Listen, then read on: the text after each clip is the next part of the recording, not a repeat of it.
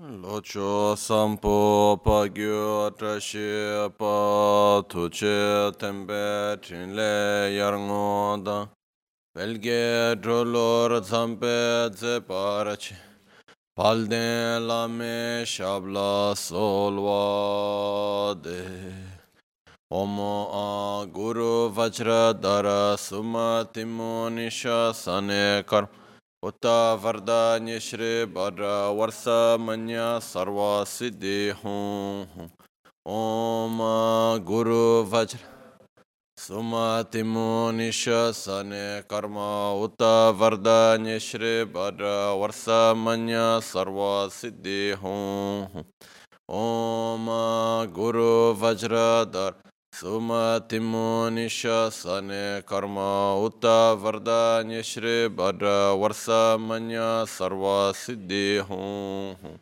Om guru vajra Sumatimo nisha sane karma uta varda nishri badra varsa manya sarva siddhi hum Om guru vajra dara sumatimo nisha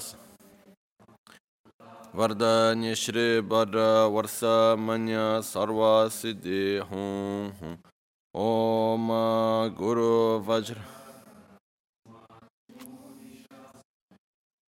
Uta varda nishri badra varsa manya sarva siddhi hum Om guru vajra dara sumatimo nisha sanekar Uta varda nishri badra varsa manya sarva siddhi hum Om guru vajra dara sumatimo nisha sanekar Uta varda nishri badra varsa manya sarva siddhi hum Om guru vajra dara sumatimo nisha sanekar Uta varda nishri badra varsa manya sarva siddhi hum Om guru vajra dara sumatimo nisha sanekar Uta varda nishri badra varsa manya Om guru vajra dara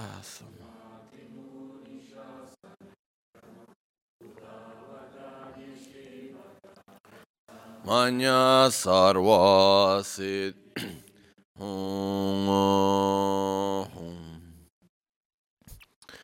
Dhagi jetsun lama tuje che nyamda dala tuje sikso so gebe shesan dala tendo so Oyon sunge nawa tsedo so tseche nyingne sowa debe tse Dechen korlo visu lekshune yela sambe dedun malyopa Gyümé lhünge drupra jingge lo tsoni sodan dikdun shabetse Dünge namge yinsu lekshune labchen tsoni yonsu zopadan Chera nyedun chamra jingge lo chanchu parge nyintsen tukuntu Nyu peme siudru lekshune chanchu drube gegen kunshishi Tingen de la drupra jingge lo dagi lona chela chopadan Chami samjurangimba shiva dan chedan tumbe dedem malöpa Beme lhunge drupra jingi lo dorna tengne tsera tamche dan Teche pardu nega tamche tu rese kyamne lama kele me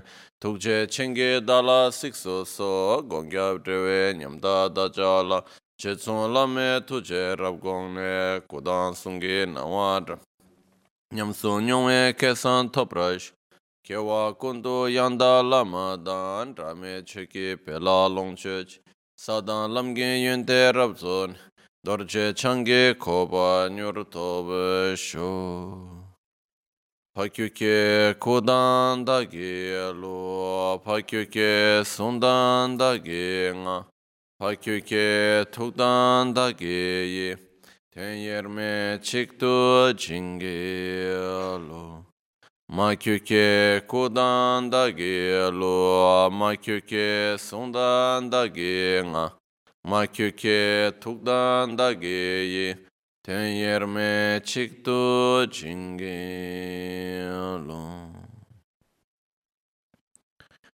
Om Muni Muni Maha Muni Shakya Muni Swaha Om Muni Muni Maha Muni Shakya Muni Swaha Om Muni Muni Maha Muni Shakya Muni Swaha.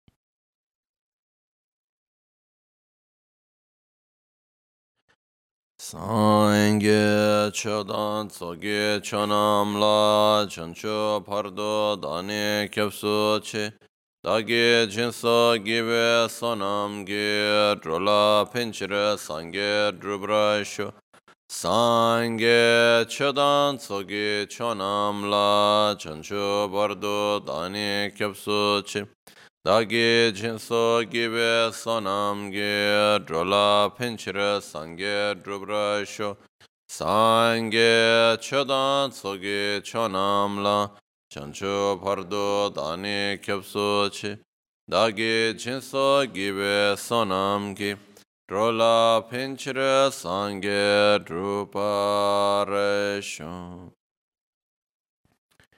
In the Buddha, Dharma and Sangha, I take refuge until enlightenment, through the practice of generosity and the other perfections. May I attain Buddhahood for the benefit of all sentient beings. Nel Buddha, nel Dharma e nel Sangha prendo rifugio fino all'illuminazione. Con la pratica della generosità e delle altre perfezioni, possa io ottenere lo stato di Buddha per il beneficio di tutti gli esseri senzienti.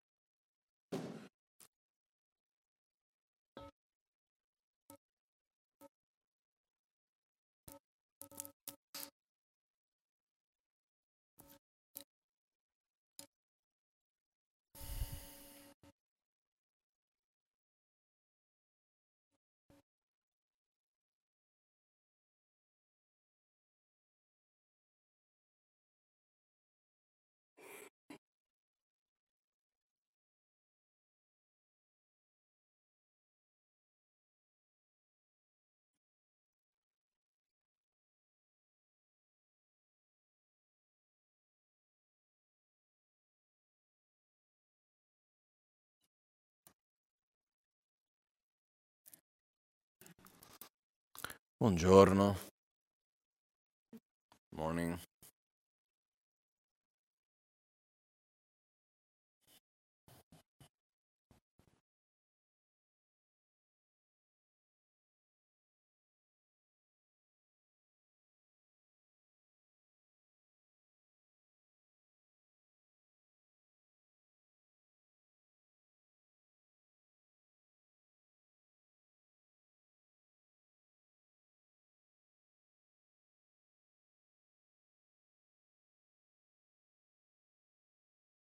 Come abbiamo già parlato diverse volte, il nostro percorso di, come si può dire, apprendimento, il nostro percorso per sviluppare le nostre qualità e così via, di solito viene diviso in tre parti, no? Il percorso, la parte dell'ascolto, la parte della comprensione e poi dopo la meditazione. E Tutti e tre i passaggi sono abbastanza importanti, in realtà sono fondamentali. E non è possibile in realtà meditare senza aver prima ascoltato e prima compreso, no? Perché quando meditiamo dobbiamo meditare su qualcosa, quindi su che cosa vado a meditare, qualcosa che devo conoscere. Non posso meditare su qualcosa che non conosco, non posso meditare su qualcosa che non riesco a toccare, non riesco ad aggrappare, non riesco a visualizzare, immaginare. Non posso meditare su qualcosa che non conosco, in poche parole. Perciò la prima parte molto importante, quella di ascoltare, quella di comprendere. Poi dopo la meditazione, che è fondamentale, può avvenire in tanti modi diversi, no? E quello che accade è che le pratiche del Tantra, come la pratica di Yamantaka, entra principalmente nella parte della meditazione. Anche perché gli aspetti che andiamo a meditare, sui quali andiamo a meditare, a principio uno deve prima aver già ascoltato, no? Poi all'interno della pratica stessa di Yamantaka è importante avere la parte dell'ascolto, della comprensione, della meditazione. È un processo che all'interno anche si ripete.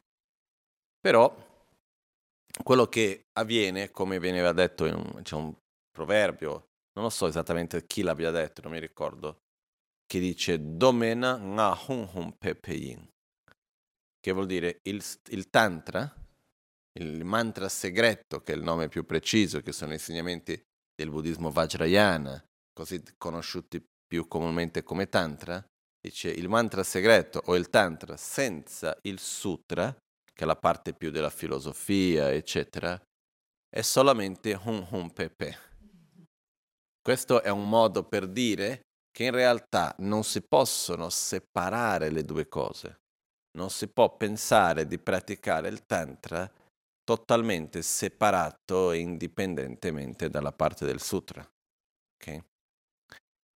Il tantra ha degli aspetti particolari che non si trovano nel sutra, assolutamente sì, però si costruisce sulla base del sutra.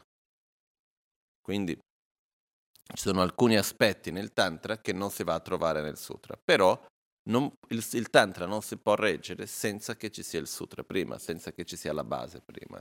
Qual è questa base che è fondamentale, imprescindibile? Innanzitutto, se noi andiamo a vedere anche, no? Ieri abbiamo letto una parte nella Sadhana in italiano, che era la parte della descrizione dei significati della simbologia, in realtà, no? E se noi andiamo a vedere, ci sono tante cose come i 37 dharma dell'illuminazione. E che cos'è? Le due verità, no? E così andiamo avanti. Quindi quello che succede è che in realtà abbiamo bisogno di prima avere la conoscenza di alcuni principi basici, perché anche dopo, quando abbiamo la simbologia che la rappresenta, se noi abbiamo una buona conoscenza di quel concetto, di quell'aspetto, quando quel simbolo ci fa riportare la mente verso quello stato, quindi quello ha una sua funzione. Però se io non conosco neanche qual è il significato all'origine, il simbolo difficilmente riuscirà a riportarmi verso quel significato lì, se non lo conosco neanche alla partenza, no? Per questo che alla base ciò che è imprescindibile per praticare correttamente qualunque pratica nel sentiero Vajrayana, non importa che sia l'autoguarigione stessa, che sia la pratica di Yamantaka, che sia Guhyasamaja, che sia Manjushri, che sia qualunque pratica si vada a fare, ciò che in realtà è imprescindibile sono i tre aspetti del sentiero, ossia lo sviluppo di amore verso se stessi, rinuncia, amore verso gli altri, bodhicitta, e la corretta visione della realtà, shunyata. Quindi questi sono i tre punti fondamentali che vanno sempre, sempre ricordati, no? Senza questi tre punti è come voler costruire un grande palazzo senza aver fatto le fondazioni. Puoi comprare le finestre bellissime, puoi pensare al tetto, a tutti i dettagli, eccetera, però se cominci a mettere i pezzi insieme e non hai fatto la fondazione, non regge, no? Quindi quello che accade è che questi tre aspetti del sentiero, di cui abbiamo già parlato tantissime volte, sono veramente molto molto importanti, anche perché adesso quando andremo a vedere la sadhana riusciremo a capire un pochettino meglio dell'importanza di questi aspetti. E non è solo qualcosa che dobbiamo capire, dobbiamo avere un pochettino di esperienza sui tre aspetti del sentiero. Che quali sono questi tre aspetti del sentiero? Adesso in pochissime parole. Ovviamente non entriamo nei dettagli, perché sennò qua passiamo la prossima settimana. Per spiegare bene bene ci vogliono almeno 3-4 giorni, no? Perciò i tre principali aspetti del sentiero, che sono la base per qualunque pratica che noi andiamo a fare, perciò anche è molto chiaro questo, in tantissimi insegnamenti viene ripetuto che senza i tre principali aspetti del sentiero uno può fare milioni di mantra, può aver sviluppato uno stato perfetto di concentrazione meditativa e tutto il resto non porta verso l'illuminazione. Non c'è la base, finisce in se stesso. Per questo che non è importante, è fondamentale questi tre punti. I tre aspetti del sentiero non sono tre concetti che uno deve capire, sono anche dei concetti, ma in realtà sono tre stati di coscienza che uno deve imparare a generare. Ok?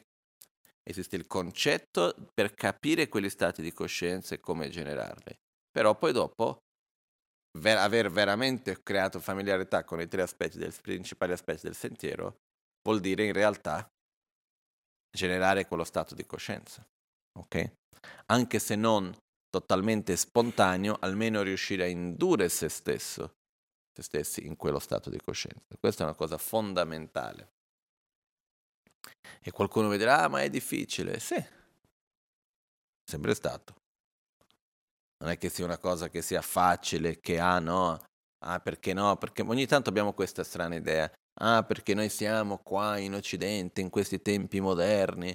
Per questo, per noi non è possibile, magari se mi trovavo in Tibet, dove la vita era veramente difficile e faticosa, dove dovevo camminare dei mesi finché trovavo il maestro, dove eccetera eccetera, magari era più facile. No. Era più facile nel senso che uno aveva meno distrazioni. Però la vita non era facile in questo senso, no? Perciò abbiamo tutte le condizioni oggi e anche lì non è che era facile. Anche lì, se andiamo a vedere, non è che sono tutti quelli che... Io sono stato tanto tempo nei monasteri, nei più belli monasteri, con delle veramente praticanti bravissimi come a Tashi Lhunpo in Tibet. Vi posso assicurare che degli 800 monaci che vivono lì, vorrei che fosse il contrario, ma non è che sono tutti che hanno realizzato i tre aspetti del sentiero. Sono alcuni di cui non ho nessun dubbio. Tanti altri che stanno lì però lontani, almeno dal mio giudizio esterno. Questo per dire che non è perché uno è qua o perché uno è lì che è quello che va a determinare. Quello che va a determinare è l'importanza che si dà e lo sforzo che si mette. E non è mai stata una cosa così facile, per dire, no? Quali sono quindi questi tre aspetti del sentiero? Il primo punto viene chiamato Ngebarjuma. Ngebarjuma vuol dire l'emersione, l'emergere definitivo. L'emergere definitivo è la certezza di poter emergere. È la certezza di poter uscire, no? L'esempio che viene dato è come se noi fossimo in una prigione e a un certo punto, prima di tutto, uno deve accorgersi che è nella prigione, perché molto spesso uno è in prigione e non sa neanche di essere lì. Non capisce che è una prigione, dice ok, è questo e cov'è, sono nato qui, non conosco altro, e non sa neanche di essere nella prigione. Quindi questo primo passaggio, conosciuto comunemente in modo più comune come rinuncia, ma è più questo emergere definitivo, è accorgersi di essere nella prigione e avere la totale certezza di poter uscirne. Quindi la volontà di uscirne e la certezza di poterlo fare. E questa è la metafora. Il significato qual è? Riconoscere bene che cosa vuol dire questo samsara, questo ciclo di sofferenza nel quale noi viviamo, che non è un luogo esterno, ma è un ciclo interno di ignoranza, di conseguenza egoismo, rabbia, invidia, insoddisfazione, attaccamento, paura, ansia, eccetera.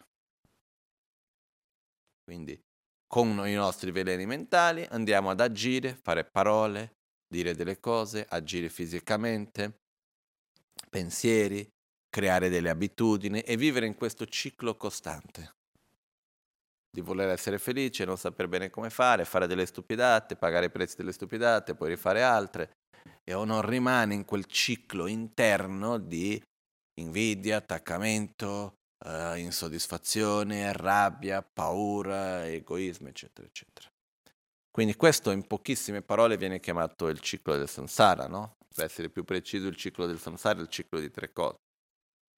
Veleni mentali, quindi ignoranza, avversione, odio, rabbia, desiderio, attaccamento, insoddisfazione, poi tutti i suoi derivati.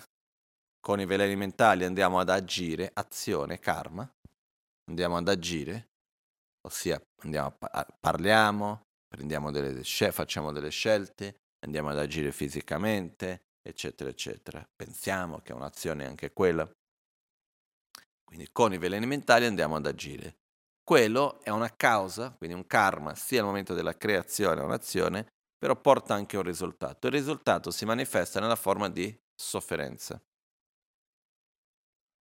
Dinanzi alla sofferenza, che tipo di reazioni abbiamo? Quando c'è una situazione di sofferenza reagisco pensando, ah vedi, guarda qua, sto pagando il risultato del karma che ho accumulato in passato, quindi ma che bello che sto diminuendo i debiti che ho riguardo il mio passato, e per questo reagisco con amore e gratitudine verso colui che mi fa del male. No. Quello che facciamo che cos'è? Andiamo a reagire con altri veleni mentali. Quindi dinanzi alla sofferenza si va a reagire con altra rabbia, con altra invidia, con altro attaccamento, eccetera, eccetera. Quindi torniamo al primo punto. Con questo andiamo a fare altro karma, che poi si manifesta in altra sofferenza. Il problema non è solo che questo ciclo di tre, questo si va a intrecciare con tanti altri cicli, perché ogni volta che io compio un'azione sono tanti karma. Ogni azione è un karma diverso. Noi quante azioni compiamo ogni giorno? Tante, no? Sono quelle positive e sono quelle negative. Però se noi pensiamo dal punto di vista di quelle negative, che cosa succede poi dopo? Che man mano che si sta manifestando una, io nel frattempo ho già creato altre 5. Poi cosa succede? Per dire, mentre sto con un momento di una sofferenza che si sta manifestando il risultato di un'azione, un frutto che sto cogliendo, nello stesso tempo ho già piantato altri 5 semi, perché mi sono arrabbiato con questo di lì, ho fatto quell'altra cosa di là, eccetera, eccetera. Perciò, alla fine diventa una situazione molto incastrata, il tutto, e questo viene chiamato il ciclo del samsara. Il samsara non è un luogo fisico, non è un posto dove io posso nascere, è un ciclo interno. Questa prigione di cui si parlava prima è una prigione interna. È la prigione creata da che cosa? Dalla nostra propria ignoranza, di conseguenza dal nostro egoismo, rabbia, attaccamento, invidia, eccetera, eccetera. Ok? Quindi, quando sviluppiamo la certezza di voler uscirne da questo ciclo e riconosciamo il nostro potenziale per uscire da questo e abbiamo la determinazione di voler uscire da questo ciclo, chiamato questo ciclo di esistenza, questa esistenza ciclica, samsara, che poi alla fine la parola samsara vuol dire ciclo. Non è che la parola samsara, che noi di solito usiamo la parola in sanscrito stesso, no? In tibetano tradotto come korwa, korwa vuol dire un ciclo. No? Quindi il ciclo di che cosa? Veleni mentali, azioni, karma, risultato, sofferenza, reazione con altri veleni mentali, altre azioni. Questo è il ciclo nel quale noi viviamo. Quindi il primo passaggio è quello di riconoscere la nostra capacità di uscirne da questo, perché il modo per uscire non è eliminare tutto il karma che abbiamo accumulato negativo, perché quello è praticamente impossibile, in una volta, fare questo mentre stiamo accumulando del nuovo. L'unico modo possibile è eliminando direttamente la nostra ignoranza. E questo è possibile. Gradualmente si può eliminare l'ignoranza. Però questo è il percorso possibile. Per chi fosse interessato, io consiglio di approfondire più su questo punto. C'è un insegnamento che avevo già dato, che è accessibile, che vengono chiamati i 12 anelli dell'interdipendenza.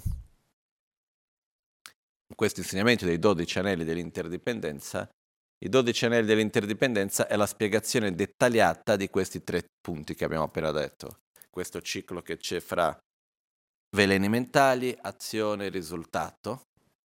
Questo ciclo chiamato samsara, in realtà adesso qua abbiamo visto in 3 punti, avviene in 12 punti, che poi il riassunto sono 3, si riassumono in 3 punti, ok?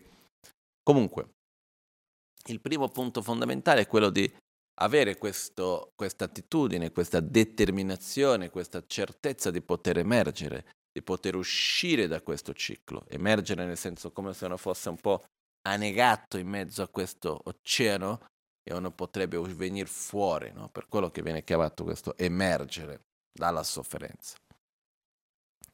Che è anche un modo di amore verso se stessi, perché che cosa vuol dire amare se stessi? Desiderare la felicità per se stessi e aver chiarezza di che cosa è la felicità e mettere energia in questo, no?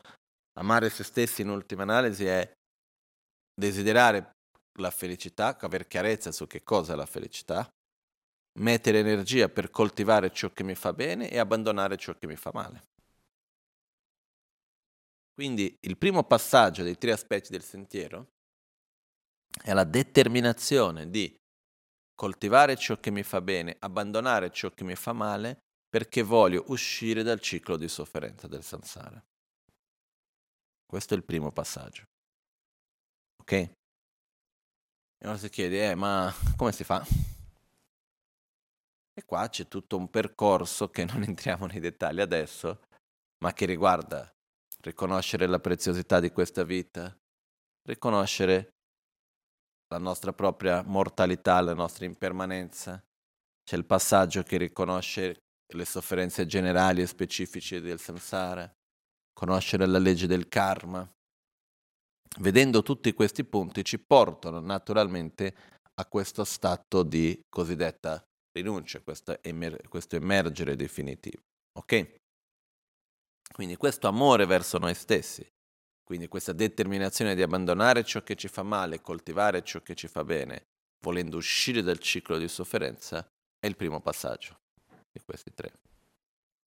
Il secondo, che è anche molto importante, viene chiamato la bodhicitta, che è una conseguenza, è un passo successivo dopo il primo. Non si può sviluppare il secondo punto principale del sentiero, che viene chiamata bodhicitta, senza aver prima passato per l'amore verso se stessi. Il secondo passaggio fondamentale è amare gli altri e vedere che nello stesso modo come io mi trovo in questo ciclo di sofferenza del samsara, gli altri intorno a me si trovano esattamente nella stessa situazione. Ok? E più che essere una sorta di sollievo, dice, vabbè, almeno non sono da solo. In realtà è una cosa che quando cominciamo a vedere la sofferenza degli altri ci accorgiamo che la nostra propria sofferenza è abbastanza, come si possa dire, piccola e irrilevante nel momento nel quale siamo davanti alla sofferenza di altri esseri, quello che c'è intorno a noi, che non si scherza mica. Quindi quando cominciamo a vedere veramente quello che c'è intorno, quando cominciamo a osservare gli altri esseri, e c'è tutto il processo gradualmente di generare equanimità, gratitudine, simpatia, empatia verso gli altri esseri, amore, compassione, fino ad arrivare alla determinazione profonda di voler aiutare ogni essere. Ok? Il percorso per arrivare a questa bodhicitta può avvenire in diversi modi, uno di questi è quello che viene chiamato il uguagliare e scambiare se stessi con gli altri, ok? Di cui abbiamo parlato di questo in un modo più dettagliato questo ultimo corso d'inverno che è stato fatto qua durante il periodo di Natale, Capodanno, con i 7 punti dell'addestramento mentale, ok? Quindi non entro adesso nei dettagli, però io, per chi non ha mai affrontato questi punti, vi consiglio di andare ad ascoltare quegli insegnamenti, di vederli, perché è un altro punto molto importante. E una delle cose che succede è che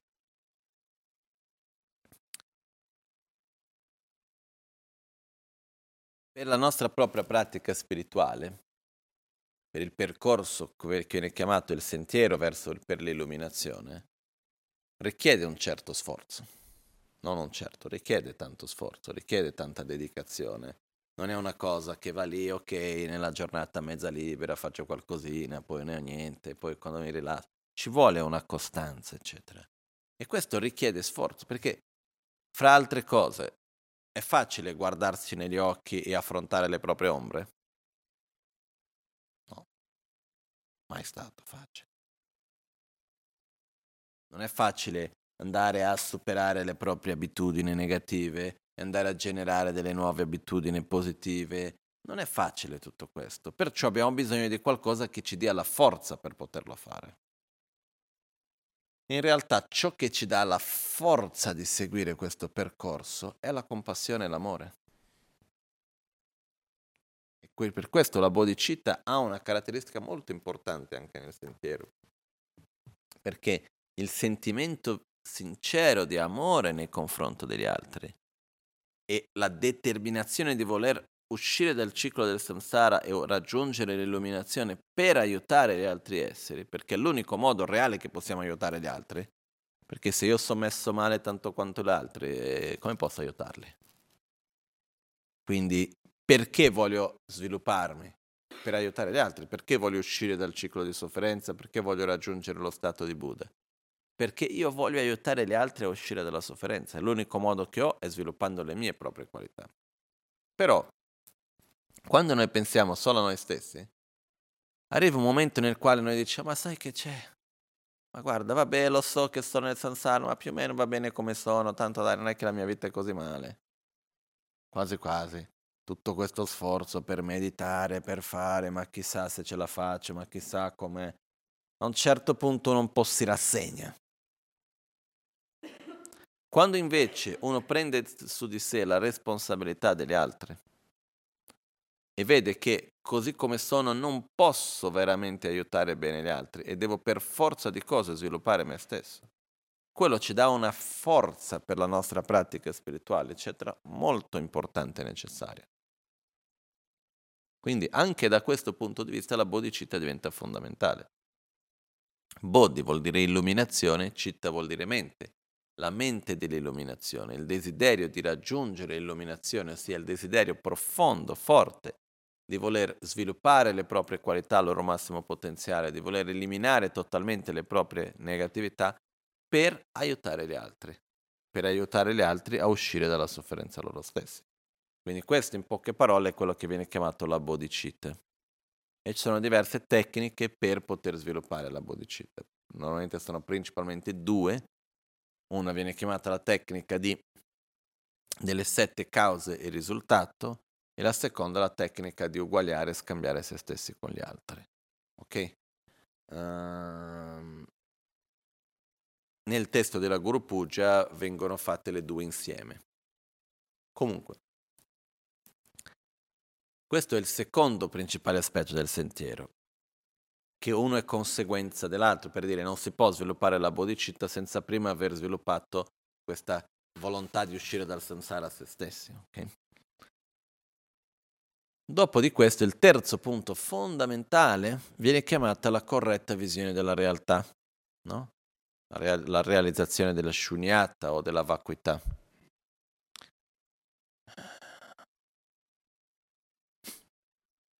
Cerco di mettere in 3 parole.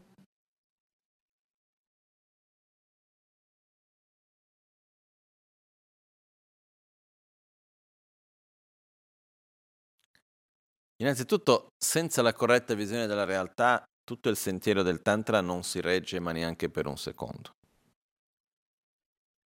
Qualunque pratica all'interno del Tantra uno vada a fare, ha bisogno per forza di cose di amore e compassione, bodhicitta, okay, e corretta visione della realtà. Senza questi due la pratica non si regge, non c'è una partenza neanche. In particolar modo la vacuità, è estremamente chiaro questo, no? Quando andiamo adesso, fra un pochettino andiamo a prendere la sadhana e vedremo che senza la corretta visione della realtà, senza la realizzazione della vacuità, almeno un minimo di comprensione, già dall'inizio ne dicevo come faccio? Non c'è. È come voler imparare, è come voler leggere una bella poesia senza conoscere bene le lettere. Uno prima deve avere la base, su quella base può costruire qualcosa, no? E alla base c'è questa corretta visione della realtà. La corretta visione della realtà è il fatto che la radice della nostra sofferenza è in realtà la nostra propria ignoranza. Come abbiamo detto ieri, l'ignoranza esiste di due tipi: l'ignoranza del non vedere e l'ignoranza del vedere sbagliato. In questo caso parliamo principalmente dell'ignoranza del vedere sbagliato. Ok? Anche negli insegnamenti che ho dato questo corso d'inverno, o anche ci sono stati i giorni in cui abbiamo parlato della corretta visione della realtà con più dettagli. Comunque, l'ignoranza del vedere sbagliato è dove la realtà, sia del mondo che ci circonda, sia di noi stessi, ogni cosa che appare a noi, appare in un modo incoerente con ciò che in realtà è. E noi ci aggrappiamo a questa realtà incoerente. Okay. Faccio due esempi brevissimi e semplici. La realtà nella quale noi viviamo è una realtà impermanente, giusto? Ossia, tutto quello che noi vediamo, tocchiamo, sentiamo, eccetera, sono costantemente in trasformazione o sono statici? In trasformazione, giusto? Però quando noi vediamo le situazioni, le persone, le cose, gli oggetti, eccetera, appaiono a noi come se fossero costantemente in trasformazione o come se fossero statici? Come se fossero statici. E noi cosa facciamo? Quando vediamo qualcosa e dice, ah, guarda quel fiore, che è costantemente in trasformazione, però appare a me come se fosse statico. Facciamo così? No. Cosa succede? Quando noi vediamo qualcosa, appare a noi come se fosse statico e noi ci caschiamo. Dopo, quando vediamo che il fiore cambia, che è successo? Come se qualcosa fosse sbagliato. Ossia, il fiore in realtà è impermanente. Appare a noi come se fosse permanente e noi ci aggrappiamo al fiore come se fosse permanente. Questo è ignoranza. L'ignoranza di vedere sbagliato. Noi vediamo il fiore come se fosse permanente quando in realtà è impermanente. Non è l'ignoranza di non vedere l'impermanenza. Non è che io guardo il fiore di quel fiore non è impermanente. Non è quello. Questa sarebbe l'ignoranza del non vedere. La nostra ignoranza è l'ignoranza di vedere sbagliato. Appare come se fosse permanente e noi ci crediamo. E poi questo genera un sacco di conflitti e di sofferenza. In realtà gran parte della nostra sofferenza è connessa con questa semplice ignoranza. Okay? Se noi osserviamo bene, se noi fossimo veramente consapevoli dell'interdipendenza che c'è, in questo caso non dell'interruttità, della impermanenza che c'è in ogni fenomeno, già questo ci aiuterebbe a evitare un bel po' di sofferenza. Okay. Secondo punto, un altro esempio. Noi viviamo in una realtà che è soggettiva o è oggettiva? In altre parole, ogni cosa che noi percepiamo, che vediamo, prendiamo l'esempio di questi stessi fiori. Esistono nello stesso identico modo per ognuno o esiste in un modo diverso per ognuno di noi? Diverso, no? Quindi la realtà in cui viviamo non è una realtà oggettiva in questo senso, ma è una realtà soggettiva. Ognuno di noi vediamo la realtà tramite le nostre esperienze, la nostra cultura, la nostra educazione, tramite noi stessi, giusto? Però un'altra volta, quando io vedo qualunque cosa, quando vedo questi fiori, qualunque altra cosa che sia un vedere, che sia un sentire, che sia un ascoltare, non importa. I fiori appaiono a noi come se fossero interdipendenti, soggettivi, o come se fossero oggettivi, sono dei fiori così come sono e chi lo vede diversamente sta sbagliato. Quindi la realtà soggettiva appare a noi come se fosse, come essendo oggettiva, o appare a noi come se fosse oggettiva? Quindi la realtà soggettiva appare a noi come se fosse oggettiva. E noi cosa facciamo? Quando vediamo la realtà soggettiva che appare come se fosse oggettiva, diciamo, ma guarda qua questi fiori che sono soggettivi però appaiono come oggettivi.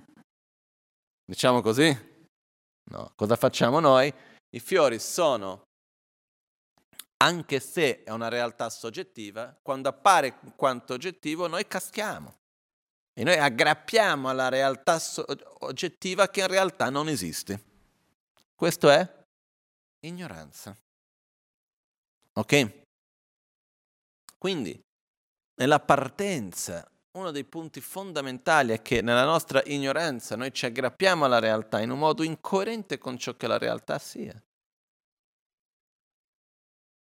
Questa ignoranza, in ultima analisi, è il fatto che noi ci aggrappiamo a una realtà come se fosse oggettiva quando in realtà è soggettiva. È molto più complesso di questo, però semplificando, come ho detto ieri, un po' semplificando fin troppo in realtà, però aiuta a capire meglio, no? Questa è la nostra ignoranza. Quindi dov'è la saggezza? Vedere ciò che è impermanente come essendo impermanente. Vedere ciò che è soggettivo come essendo soggettivo. Questa è saggezza. Ok? Quindi non stiamo parlando di cose mirabolanti, strane, difficili. No, ok. È come se io prendessi e guardassi questo oggetto, ok, che è di vetro, così sembra, e se io credessi che fosse di plastica, giusto o sbagliato? Sbagliato, perché? Perché non sostiene le caratteristiche della plastica. Quindi qual è l'ignoranza? Continuare a vederlo per ciò che non è. Qual è la saggezza? Vederlo per ciò che è. Ok? Quindi, questo è un punto fondamentale. E in questo vedere le cose per ciò che sono vuol dire vedere le cose, vedere la realtà all'interno di un contesto interdipendente e soggettivo. L'interdipendenza non riguarda solo l'interdipendenza fra le parti, ma anche l'interdipendenza che esiste fra oggetto di percezione e osservatore. Ok? Poi parleremo un pochettino più di questo quando cominciamo la spiegazione un po' della sadhana, vedremo qualcosina su questo anche.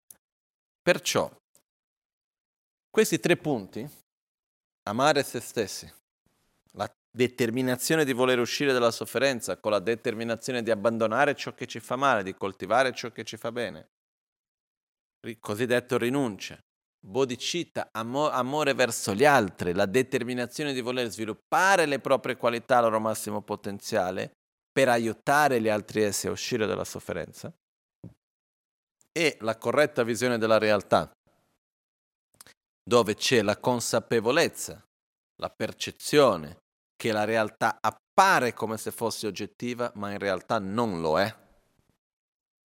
Perché siamo capaci di vedere la soggettività della realtà soggettiva. Questa è la corretta visione della realtà. Questi sono i tre pilastri sui quali dopo qualunque pratica del Vajrayana si può costruire. E sono fondamentali. Ok? Quindi io oggi adesso andiamo a prendere la sadhana, però ho detto non possiamo aprire la sadhana senza avere un attimino introdotto questi tre pilastri prima, perché se no è come parlare una lingua che uno non capisce, perché se vanno a dire termini dici no perché la vacuità e che cosa vuol dire quello, no? Almeno un minimo è necessario alla partenza, ok? Quindi ricordiamoci che qualunque pratica nel Vajrayana si deve basare su questi tre pilastri fondamentali, ok? E non è perché uno non ha realizzato questi tre pilastri che non può fare la sadhana, però si deve sforzare nel ascoltare, comprendere e meditare anche su questi tre principali aspetti del sentiero. Sono fondamentali, questi tre pilastri sono ciò che fanno la base per tutto il resto. Ok? Va bene. Ok, adesso l'inglese. Ok, fatto un po' lungo, scusate. So,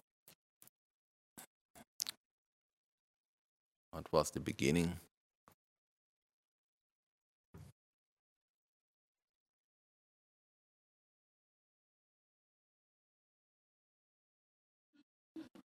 Whatever practice we may follow in Buddhism, there is always this aspect of the process of learning is always made of listening, comprehending, and meditating. This is fundamental. Whenever we need to meditate on something, whenever we want to meditate on something, before meditating on it, we must first listen and comprehend about it, because it's not possible to meditate on to have an object of meditation. We remember that whenever we meditate, we must meditate on something. It's not possible just to meditate without having an object of meditation. So whenever we meditate on something, there is an object of meditation. We must be able to grab that object of meditation. We must be able to see it, touch it, to hold it. If we are not able to see it, to grab at that object of meditation, how can we meditate on it? It's like, how can we meditate on something that we are not even able to imagine? That we don't understand at all. That's not possible. So that's why the process is, first we need to listen, then we need to comprehend, and then we need to meditate on it. Okay?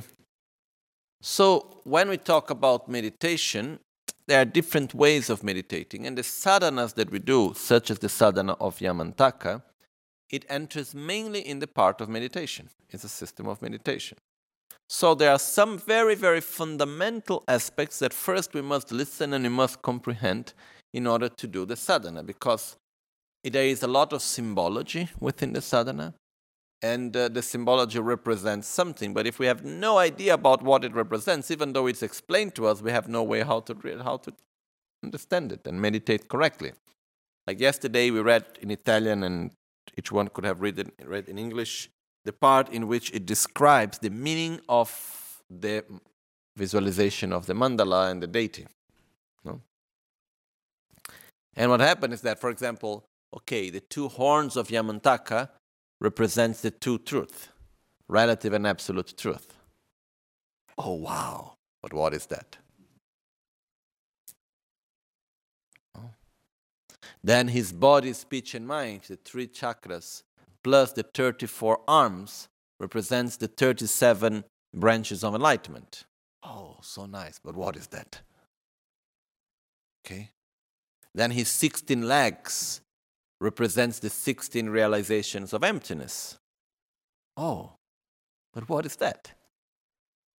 So actually, there is a very powerful symbology in Yamantaka. But if we don't understand that, if we don't have the basis behind, then it's very difficult to grab at anything. Once we have the basis, then when we think, oh, the 16, oh, here I am as Yamantaka, my legs represents, my feet represents, the 16 legs represents the realization of the 16 emptiness that are crushing down the 16 other beings, which represents the 16 forms of ignorance, and so on, then it has a very special meaning, no? But if we have no idea about what emptiness is, and so on, then it's difficult. So, in this whole process of learning, comprehending, and meditating, first we need to listen, learn, then we need to comprehend, and then there are some very fundamental aspects that are important in whatever practice we do. We cannot divide the tantra or the secret mantra from the sutra, the part of philosophy. It is like, there is one saying in which in Tibetan is Dome Nanga Hunhum Pepe Ying, which is the Tantra without the Sutra, the Tantra or the secret mantra, because normally the word Tantra is not so much used actually in Tibetan. I mean, the word mostly used is secret mantra, Sangak. The word Tantra also is used, Gyu, no? Which means continuum. But which is bringing one of the meanings that in Tantra we need to have the continuum of the lineage and the teachings is something that we receive. That's why there are the initiations and so on and so on. Anyhow, this is another subject. But we have Tantra, but the word most common word is called the secret mantra or the Vajrayana, okay, which is the diamond vehicle. But anyhow, these are different names to talk about the same thing. So on the vehicle of the Vajrayana, or called as Tantra, or called as the secret mantra, as it says, Domena Ngahum Hum Pepe. The Tantra, or the secret mantra, without the Sutra, is just Hum Hum Pepe. And whole Sutra here, we mean the part of the whole part of the philosophy. So without the basis of the philosophy, the Tantra is just some sounds of Hum Hum Pepe. Truly, only Hum itself has the whole path to enlightenment, okay? If we just take the syllable Hum and we meditate correctly on Hum, the whole complete path to enlightenment, it's only inside Hum. Okay, actually inside Pe also. But Pe symbolizes eliminating ignorance and eliminating through the correct view of reality and so on, okay? Hum symbolizes the union of relative and absolute truth and great bliss and the union of bliss and emptiness and so on. Anyhow, this is another subject.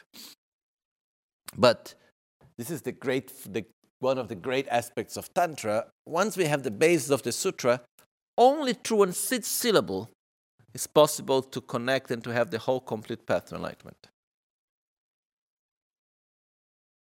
It's really, when we really go to it, it's so beautiful, it's so touching in this way, it's so incredible, because it's like one syllable can show us the complete path to enlightenment. Okay. Maybe later we talk about this, but I didn't say this in Italian, so you have extra in English. But what happened was that on the basis, in order to be able to practice the Tantra, we must have the basis of Sutra. It is like this. Everything that is in the Sutra, you have on the Tantra. The part of Vajrayana is like an extension of the Mahayana. You cannot have the part of Vajrayana without having the base of the Sutra. You cannot have the part of the Tantra without having gone first through the Sutra.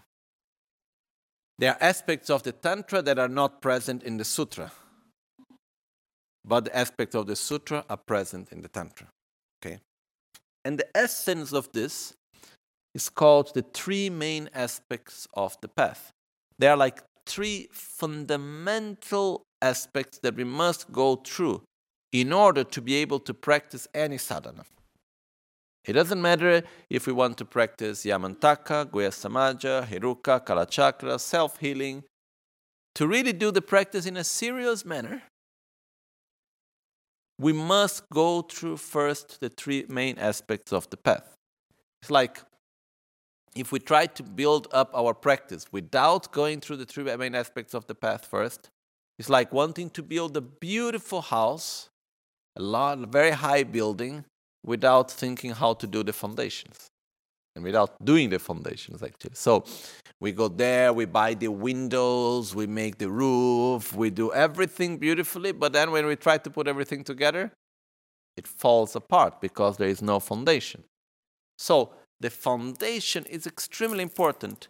Once we have a good foundation done, then on top of that, we can build up anything. Okay? So, what are these fundamental aspects, which very kindly Lama Tsongkhapa explained to us in very clear manner? The three main aspects of the path are what create this foundation. Okay? Without these three, the practice doesn't have even the basis. We will see this because actually, I want this morning to start explaining the sadhana. Then I said, okay, but without these three parts, Even the very beginning, okay, after the lineage prayers, that's okay. But after we finish the lineage prayer, the very beginning, transformation of the inner offering. How to explain that without this? It's not possible even. Okay? So we must first do this, have this understanding that there is this basis. And this is fundamentally important. So what are these three main aspects of the path? In a very simple way. Without entering into many details, because if we enter into details, then we take the whole, not only the whole day, but the whole week, at least, okay? To go clearly through the three main aspects of the path, okay? Which we have done many times here also, but so we will just go briefly to the essence. The first passage, which is fundamentally important, without which it's not possible to go to the second, it's called a definitive emergence. Definitive emergence is the certainty that we can go out of the cycle of suffering of samsara. Okay. Following a metaphor is like first acknowledging that I am in a jail, I am in a prison, because somehow it's like, okay, I was born in this prison, so I don't know really that it is a prison. So suddenly I understand that actually I am in a prison. And then I develop the determination that I am able to get out of the prison and I will get out of this prison. So first, I need to recognize the prison as a prison. Second, I need to recognize that I am able to get out of the prison. Third, I developed the determination that, yes, I will get out of the prison. Okay? When we develop this determination, I will get out of the prison, that's when we have this definite emergence, which is this certainty that, yes, I will get out of this. And together with that, we need to act in accordance. This brings us the action to do what we need to do in order to avoid suffering and to do what we need to do in order to generate the positive qualities. If we follow the metaphor, to develop this so-called renunciation, which is the other word that is given, but it's definitive emergence is a better translation, Nyebarjuma in Tibetan, or Nyechung, it has these steps. First step, recognize that I am in jail, in the prison. Recognize the prison as a prison. Second, recognize my own ability to get out. I have the potential to get out of the prison. Third step, have the determination, yes, I will get out. Fourth step, I do what is necessary to get out of prison. So this is the third step that we do, okay? So the fourth step. So this is something that is actually very important for us. So if we go out of the metaphor and we go to the actual meaning, first step means recognizing samsara as samsara, recognizing the cycle of suffering in which we live. What is the cycle of suffering, so-called samsara? Which actually, literally, samsara just means cycle. Okay, korwa in Tibetan, which means a cycle. In which way? But that's why it's called, also translated as cyclic existence. What is this cycle? It's not a place. Samsara is not a place. Very often we have this tendency, very often because we listen to Buddhist teachings within the worldview of a monotheistic religion and so on. So very often we listen to things in the wrong way. We have a complete wrong understanding very often.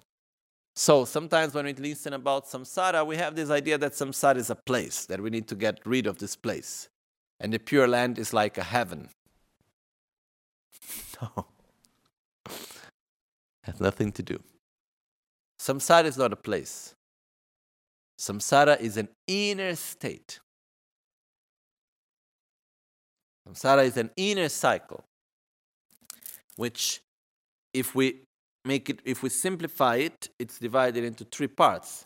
Samsara is the cycle of mental defilements, such as ignorance, hatred, insatisfaction, unlimited attachment, unlimited desire, fear, jealousy, envy, and so on.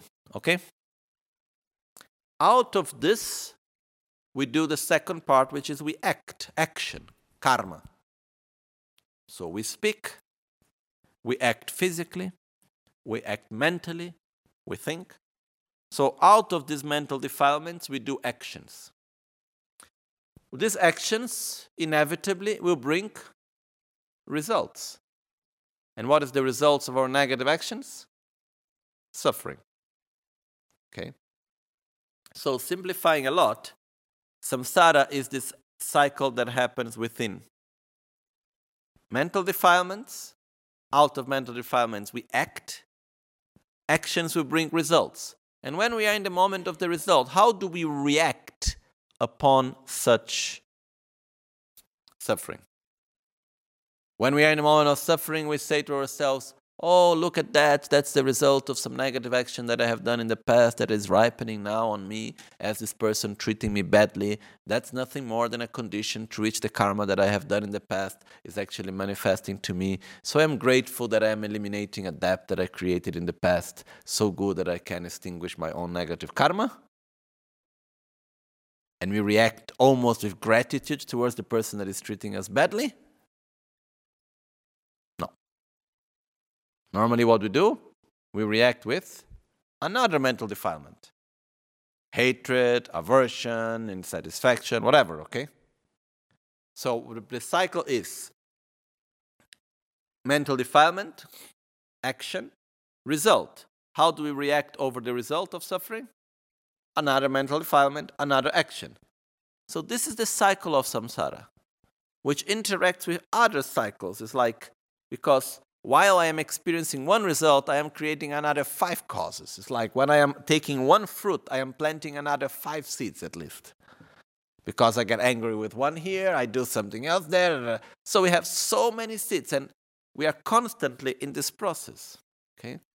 If anyone is interested really to understand this better, it's important to go to see the teachings on the 12 links of interdependence. Because the 12 links of interdependence is like what we call now here 3 points, which is defilements, karma, and suffering. If we extend it, we expand it, we can expand it to the 12 links of interdependence, okay? Which we will not enter into details now, but this is important to understand. So once we see that we live in this cycle, we understand and say, I don't want anymore to be in this constant cycle of suffering, which is created by defilements that manifest through actions that brings results. And I react again with defilement. I don't want anymore to be in this cycle. So recognizing the cycle of suffering, this so-called samsara in which we live is the first part, which is recognizing the prison as a prison. No? So we need to recognize that I'm living in this cycle and I must get out of it. So once we see, then we need to recognize our own potential, that by eliminating our ignorance, it's possible to eliminate the cycle of cyclic existence, of suffering. So out of that, then I generate the determination that I will get out of this cycle of existence, of cyclic existence, the cycle of suffering. And then I have the determination by avoiding what is negative, what is harmful, and by cultivating what is positive, what is beneficial to me. That's when we develop this definitive emergence. Okay? So, I'm somehow oversimplifying, but this is the essence of it. And this first step is also called to develop love towards oneself. Love towards ourselves means having a clear picture of what is happiness and having the strong determination to cultivate what is beneficial for me and to abandon what is harmful to me. That's what we mean by developing love towards ourselves, which is also called this definitive emergence or renunciation, which means to renounce suffering and the causes of suffering. Okay? This is the first step. The second part is called bodhicitta. Bodhi means enlightenment, citta means mind. So the mind of enlightenment. What does that mean? Once I develop this clarity of my own cycle of existence, and one thing I forgot to say, how do I develop this definitive emergence? The process is based on first relying correctly upon our guru, and on the spiritual path. Then there is mainly the part is recognizing the preciousness of this life, certainty of death, our own impermanence, the general and specific sufferings of samsara, the law of karma. While by familiarizing ourselves with all of this, this will naturally bring us to this state of definitive emergence. Okay. Once we have developed that, at least up to a certain level, even though it's not spontaneous, at least if we are able to generate it artificially, this strong feeling. Okay, that's already a good step. Then we need to go to the development of bodhicitta. Bodhicitta is a consequence, actually, of renunciation.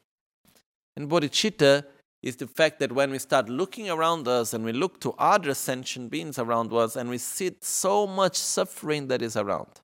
Actually, when we see the suffering of others truly, our own suffering becomes irrelevant somehow. Because it's nothing compared to all the suffering that exists.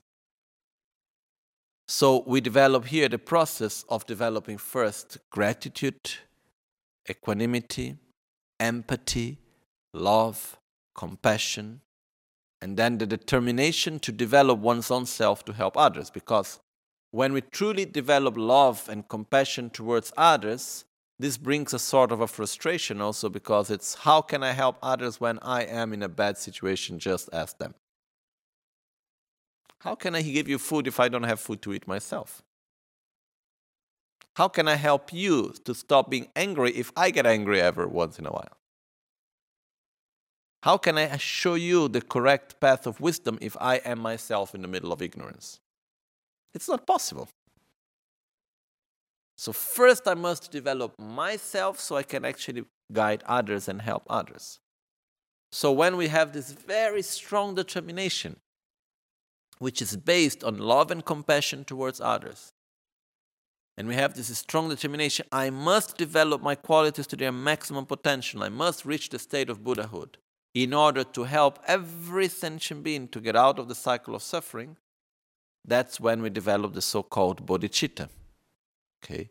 And the methods to develop bodhicitta, there are mainly two methods which were taught, which is the 7 causes and result, and equalizing and exchanging oneself with others, which we were explaining the second method, this last course that we did here, the teachings that were done during the pre-period of Christmas and New Year, okay, on the 7 points mind training, where we go through the details of how to develop this also. So one of the reasons why developing love is so important and compassion is so important is that to practice seriously, it takes effort. It's not something easy. Even just to think how difficult it is just to look at one's own eyes and deal with our own shadows. It's not easy, right?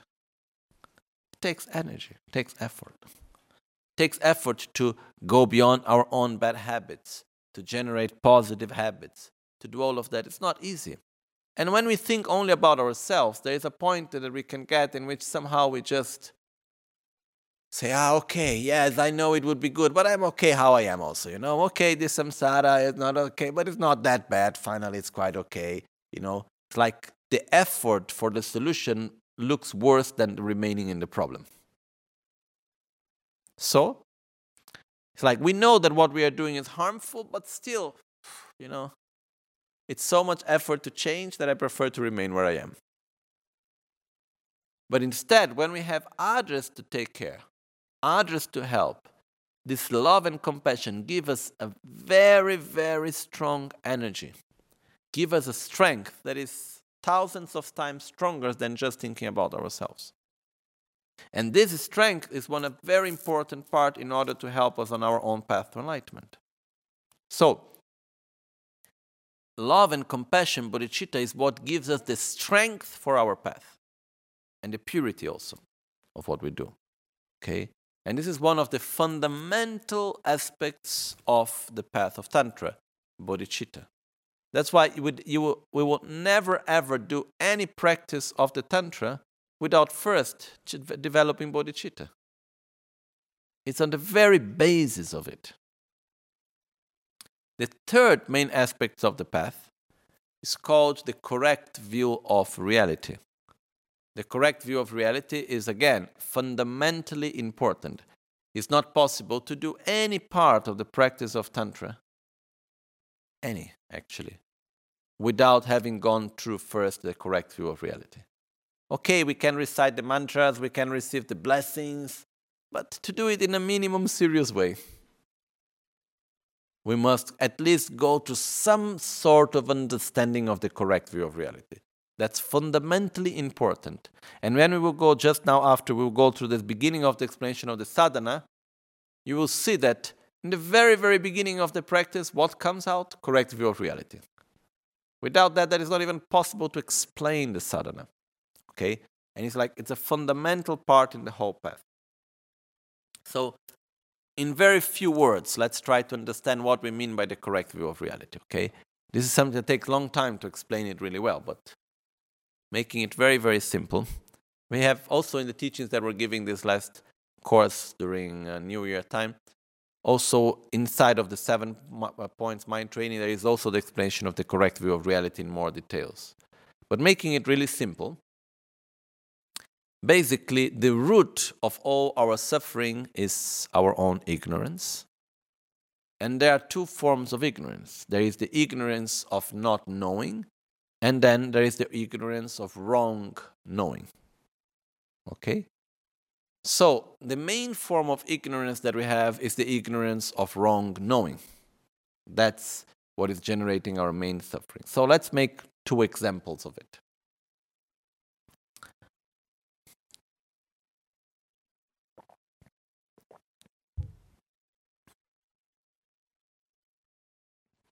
When we look to the world around us, let's take an example, anything that we can perceive through our senses. What we can listen, what we can see, what we can touch, smell, taste, and so on. Let's take, for instance, these flowers here, okay? When we look at the flowers, how does the flowers appear to us? As being constant, in constant transformation, or they appear to us as if they were static?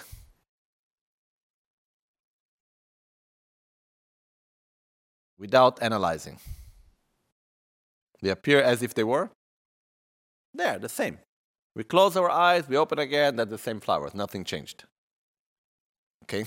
So, if we stop to analyze, are the flowers permanent or are the flowers impermanent? They are impermanent, right? They are constantly in transformation. It's not that one day suddenly they get old. You know, Like everything that we can see, that everything that exists around us, that we can perceive through our senses, is constantly in transformation. Constantly in transformation. It's not something that suddenly changes. It's not static at all. But even though it is constantly in transformation, and when we stop to analyze, it's very clear that it is impermanent.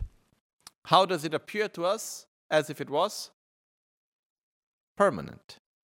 And what happened? When we see the flowers, we look, oh, look at the flowers. Oh, they appear as if they were permanent, but actually they are impermanent. Or simply they appear as if they were permanent and we believe in it. We grab at them as if they were permanent. Not only they appear as if they were permanent, but we grab at such permanence. We believe that they are permanent. Okay? This is ignorance. So what happens when suddenly we can see the change is so evident that we see the change? Can we get upset? Can we suffer? Because suddenly we see changes in things. Actually, yes. Okay? But the changes never happen from one instant to the other. It's a gradual process that is constantly happening all the time. In the very first moment that something begins, it's already in the beginning of its own end. That's the nature of things. But we do not perceive it. Things that are impermanent appear to us as if they were permanent, and we grab at that fake permanence. That's ignorance. So what would be wisdom here? To see impermanent phenomena as being impermanent. That's wisdom. Wisdom means to be consistent with the way how reality is. Another example. The reality in which we live, is it objective or is it subjective? In the sense that, let's take for instance the same object, the flower. Does it exist in the same way for everyone or it exists in a different way for each one of us? Actually, it exists in a different way, no? Because we see reality through the filter of our own culture, mentality, experience, and so on. So, everything that exists in a different way for each observer, for each moment. But still, when we see anything, I look at the flowers. How do the flowers appear to me? As being objective or as being subjective? What happens when someone comes and tells me that this is something else? I say, sorry, you are wrong. Why? Because I see it differently. So what happens is that even though we live in a subjective reality, this subjective reality appears to us as if it was objective. And what we do? We look at the flowers and we say, oh, look at the flowers. They appear to me as if they were objective, but actually they are subjective, no? Do we have this awareness in our daily way of dealing with situations and people and objects and everything else? No. What happened? We grab at this false objective reality. And this means ignorance. What is the wisdom here? To see subjective reality as being subjective. To see impermanent reality as being impermanent. Okay? Also to see the lack of objective reality in the subjective reality. That's also a way of wisdom. So, the fact of understanding this interdependence, this very complex interdependence in which we live, where everything is actually subjective, this is part of the wisdom. That is fundamentally important. Now we're a little bit oversimplifying, but it's fundamentally important for any practice of Tantra. We will see this a little bit later, why and how, okay? So these three main points, love towards oneself, love towards others, bodhicitta, and correct view of reality are the three pillars that sustain the whole path to enlightenment and that sustain any practice of Tantra, okay? So, if we want really to practice seriously, if we want really to gain realizations and to do it in the correct way and so on, we must, together with the practice that we do, first, we must put effort into listening, comprehending, and meditating on the three main aspects of the path. You know? It is said that if we do millions of mantras, or if we develop even perfect state of meditative samadhi, meditative concentration, we can develop the most best perfect concentration and we can recite millions of mantras making all the visualizations perfect. If we do not have renunciation, love towards ourselves, bodhicitta, love towards others, and correct view of reality, it will not take us to enlightenment. So, it's not important, the three main aspects of the path. They are fundamental. Okay, so I wanted to bring this basis because now that we are going to open the sadhana, without this there is no basis actually, okay? So first we need to go through this. So we did it very briefly, but it's important to go through this first, okay? So let's go now to the sadhana, back to Italian. Okay.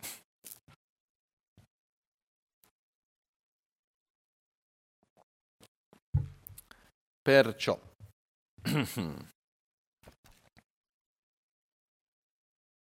Pagina 64,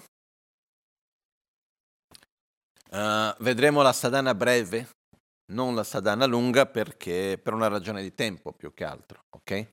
Non solo di tempo in realtà, anche se da subito entriamo in cose molto dettagliate, magari è troppo per la testa di alcuni, per una decina, ma già si può confondere. Meglio prima partire dalla versione breve, poi si può entrare in più dettagli nella versione lunga, ok? Perciò vediamo un attimino qui.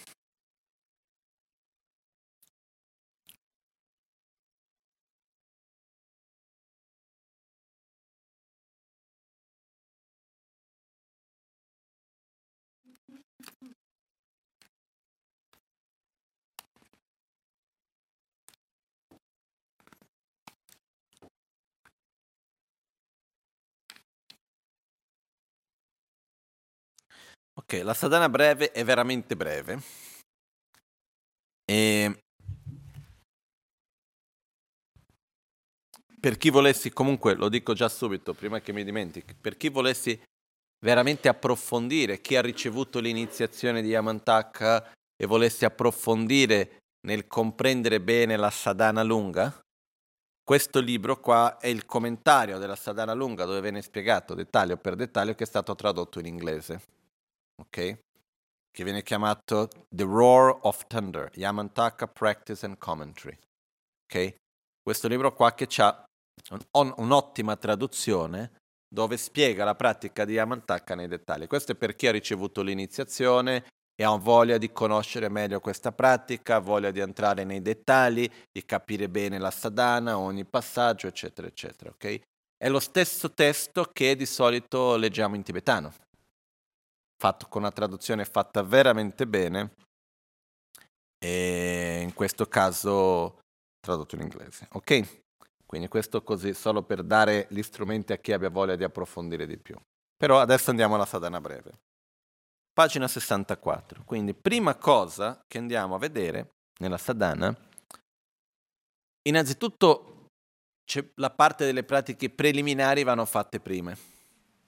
Quindi le pratiche preliminari riguardano la generazione della bodhicitta, di amore verso noi stessi, la generazione di bodhicitta, amore verso gli altri.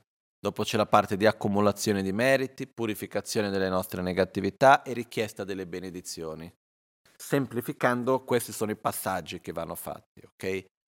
E le pratiche preliminari possono essere fatte o con il testo della Guru Puja, o con il testo del Guru Yoga della Lama Tsongkhapa, o con il testo delle pratiche preliminari come c'è nel libro dell'autoguarigione 2 e come si fanno nella maggioranza delle sadhane che noi abbiamo di solito. Ci sono le pratiche preliminari, ok? Che sono quelle che di solito cominciamo Namo Guru Bhye, Namo Buddhaya, dopo c'è la preghiera di Sangye Chodan Sogye Chanamlaj, la generazione della bodhicitta e così via. Comunque, pratiche preliminari. Per chi volesse capire di più, che all'inizio, che bisogna capire di più sulle pratiche preliminari, negli insegnamenti che ho dato del corso dell'autoguarigione, in diversi momenti ho spiegato le pratiche preliminari, quando abbiamo fatto i 6 dharma di preparazione, ma anche dove c'è il corso sull'autoguarigione, lì, se mi ricordo bene, c'è tutto all'inizio, c'è tutta la spiegazione delle pratiche preliminari. E anche nell'insegnamento dove ho dato la spiegazione del testo della Guru Puja, anche lì c'è la spiegazione delle preliminari, ok?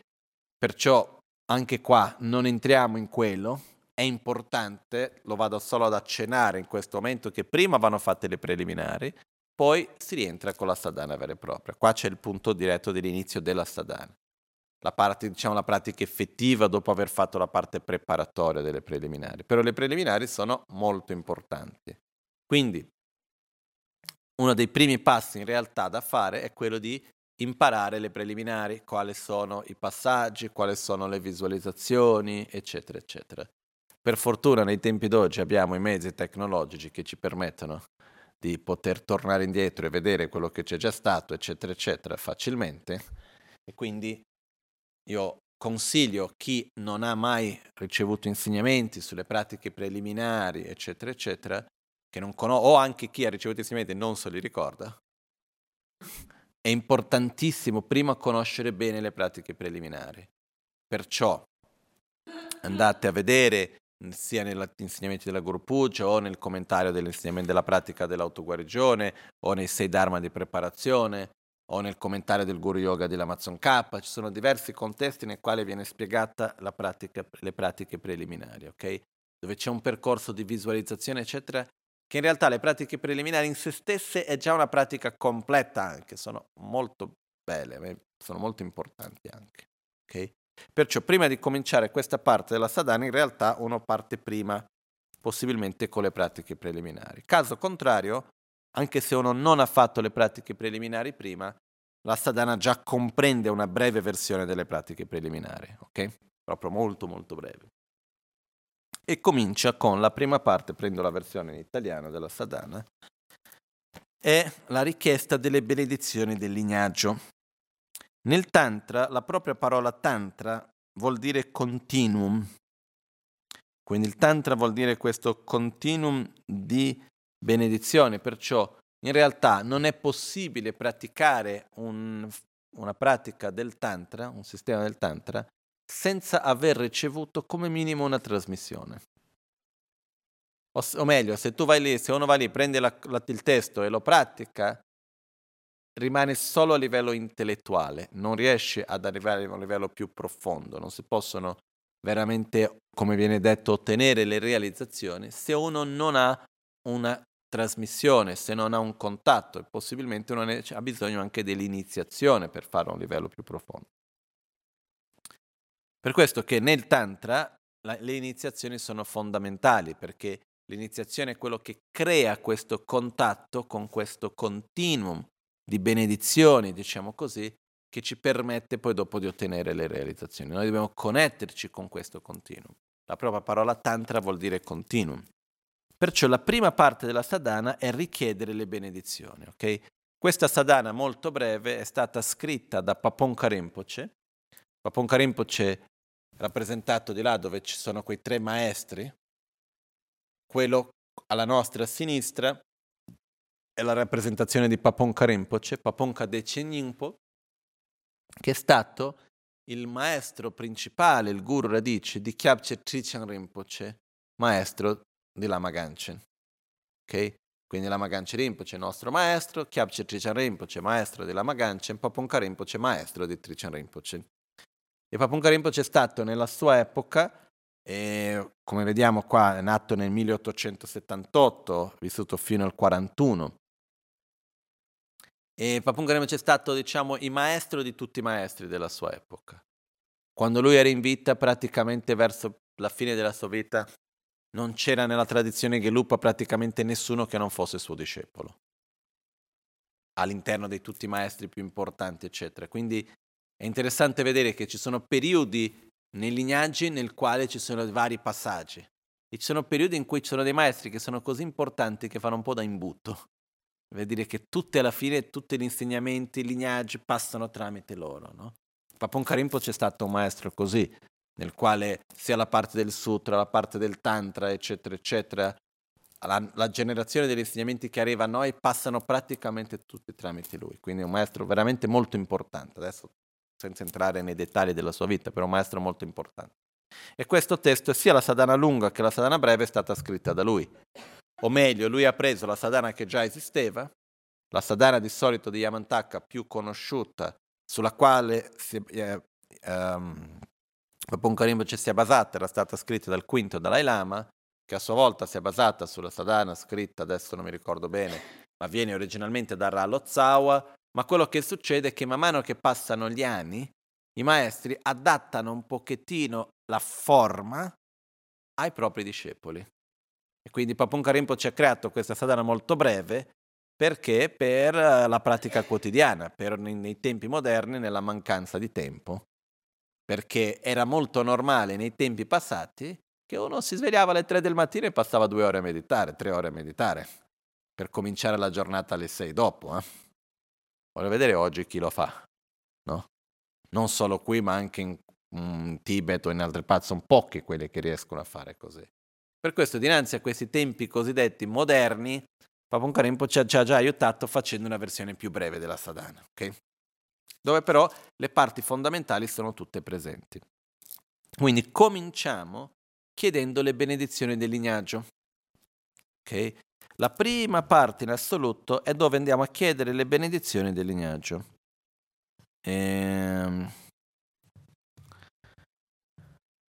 Quindi diciamo, Kyabje Trichan Dorje Shinje Gawa Kungo Jason Tsongkhapa Yapse Gyubra Cheba Tamchela Soa del Songo Namnitsu. Onnipresente Signore Manjushri, Vajra Yamantaka. Perché Yamantaka è una manifestazione del Buddha della saggezza Manjushri. Quindi si chiede innanzitutto le benedizioni a Yamantaka. Buddha Shakyamuni, viene detto che quando Buddha ha trasmesso il tantra di Yamantaka, così come gli altri tantra, lui stesso si è manifestato nell'aspetto di Yamantaka. E Yamantaka quindi è un Buddha che è una forma, una manifestazione del Buddha della saggezza, che Buddha Shakyamuni ha trasmesso quando ha trasmesso questa pratica. Per questo che nel lignaggio il riferimento di partenza si fa riferimento a Yamantaka stesso, ok? In quanto un'emanazione di Buddha stesso, per quello che il primo maestro del lignaggio si fa riferimento a Yamantaka stesso. Perciò, onnipresente Signore Manjushri Vajra Yamantaka, venerabile Lama Tsongkhapa, essenza di tutti i vittoriosi, ossia il guru, qua rappresentato dalla Lama Tsongkhapa, in quintessendo l'essenza di tutti i Buddha. Lignaggio del capostipide e dei suoi figli spirituali. Vi supplico di confermarmi i due tipi di siti. Yapse Gyubar, lignaggio del padre e figlio, in realtà in tibetano si dice. Non lo so esattamente a che cosa si riferisce capostipite, però la parola in tibetano... In tibetano vuol dire Yapse Gyubar. In realtà vuol dire lignaggio di padre e figli, nel senso che parlando dal passaggio costante di maestro a discepolo fino ad arrivare a noi. In questo termine fa riferimento a richiedere le benedizioni a partire sin da Yamantaka, Lalita Vajra e così via, che è stato uno dei primi maestri di questo lignaggio, che è chiamato Lalita Vajra, fino a passare tramite Ralo Tsawa, Lama Tsongkhapa, Penchen Losang San Gyatso, Pabongka Rinpoche, Trichan Rinpoche, Lama Gangchen Rinpoche, fino ad arrivare a noi. Quindi questo passaggio viene riassunto dove si dice a tutti i maestri, padre e figli. Quindi questo fa riferimento a tutto questo percorso di trasmissione che c'è. Nella sadhana lunga che abbiamo proprio agli inizi, c'è questa parte molto bella nella pagina 6, nella quale in realtà si va a recitare il nome di ognuno dei maestri tramite i quali questi insegnamenti sono arrivati fino a noi. Quindi questa pratica come è arrivata fino a noi, e qua nella parte lunga noi andiamo a vedere, c'è la parte nella quale si chiedono le benedizioni a ognuno dei maestri principali tramite il quale questo lignaggio arriva fino a noi. Ok? E per questo che anche noi, se vediamo, nella pagina 8 c'è la preghiera che si fa delle benedizioni di Lama Gangchen, Locho Sambo Pagyo Recipato Cetembe Trinle Yarnoda. E così man mano che si passa una generazione dopo l'altra, si vanno aggiungendo le preghiere dei maestri tramite cui passano questi insegnamenti. Ok? Quindi questa è la prima parte, molto importante. Dopo di questo c'è la parte che è l'essenza delle preliminari, che è la generazione della bodhicitta e della presa di rifugio bodhicitta, che vuol dire dei tre principali aspetti del sentiero è generare i primi due, amore verso noi stessi e amore verso gli altri. Quindi diciamo, Konjo Sumla Kyabsudro, Semchen Tamche Dagi Trull, Janju Nella Goberge, Janju Semni Yanda Kye. La prima riga, Konjo Sumla Kyabsudro, prendo rifugio nei tre gioielli, Buddha, Dharma e Sangha, o in questo contesto, in quanto nel Tantra il Guru, gli Idam e i Dhaka e le Dakini, quindi prendo rifugio nei tre gioielli, rifà riferimento alla parte di sviluppare amore verso noi stessi. Perché prendo rifugio? Perché io voglio uscire dal samsara. Quindi chiedo aiuto a Buddha Dharma e Sangha. Perché? Perché io voglio uscire dal samsara, perciò prendo rifugio. Quindi quando diciamo prendo rifugio nei tre gioielli è rigenerare la mente di amore verso se stessi, di rinuncia.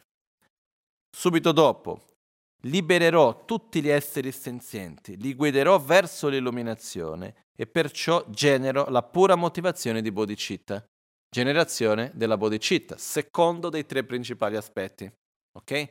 Quindi qua in pochissime parole si va a generare i primi due dei tre principali aspetti del sentiero, che è ovvio, uno deve aver prima ascoltato, compreso, meditato sui tre principali aspetti del sentiero, che quando uno dice prendo rifugio nei tre gioielli già aiuta a riconnettere con quello stato. Quando uno dice voglio raggiungere l'illuminazione per il beneficio di tutti gli esseri, già ci fa riconnetterci con quello stato. Per fare questo uno deve aver fatto prima un percorso di ascolto, di comprensione, di meditazione prima. Ok? Bene. Quindi questa parte viene fatta 3 volte e, come dicevo prima, la base della sadhana si basa sullo stato di amore e compassione agli altri esseri. Per questo che qua viene generata la motivazione di amore e compassione, ossia di volere. Perché faccio questa sadhana? Perché faccio la pratica di Yamantaka? Perché io voglio raggiungere l'illuminazione. Perché voglio raggiungere l'illuminazione? Perché voglio aiutare gli altri esseri. Questa è la logica che c'è dietro. E questo è lo stato che si va a generare, in pochissime parole, in questo primo momento di rifugio e generazione della bodhicitta. Okay? Molto importante quando si fa la sadhana, anche se è una sadhana breve, fare questa parte con concentrazione. E c'è anche la tradizione di recitare il primo verso della richiesta di benedizione del lignaggio anche 3 volte. Quindi recitarlo con calma, concentrarci bene, chiedere le benedizioni, generare la bodhicitta anche 3 volte, concentrarci bene su questo prima. È come per dire, stiamo per costruire una bella casa, dobbiamo fare bene le fondazioni. Quindi fare bene, concentrarsi bene su questa parte della sadhana, ok? Anche perché la sadhana è molto breve, quindi possiamo fare con calma i passaggi. Non c'è bisogno di fare che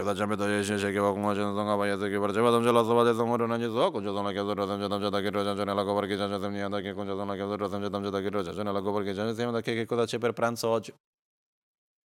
Non funziona veramente bene, no?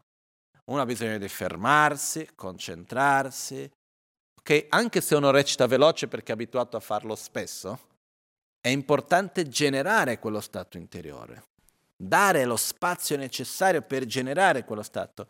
La ragione delle parole è per connetterci con quel significato e generare quello stato interiore. Per quello che servono le parole. Ok? Qua uno può fare sia in tibetano che in italiano. Il tibetano per connetterci col lignaggio da cui riceviamo questi insegnamenti, questa pratica la prima volta. L'italiano per capire che cosa uno sta dicendo e per generare quello stato. Una volta che uno anche sa qual è lo stato interiore da generare, non importa in quale lingua va a recitare, l'importante è generare quello stato interiore. Ok? Bene. So, let's start with the actual sadhana.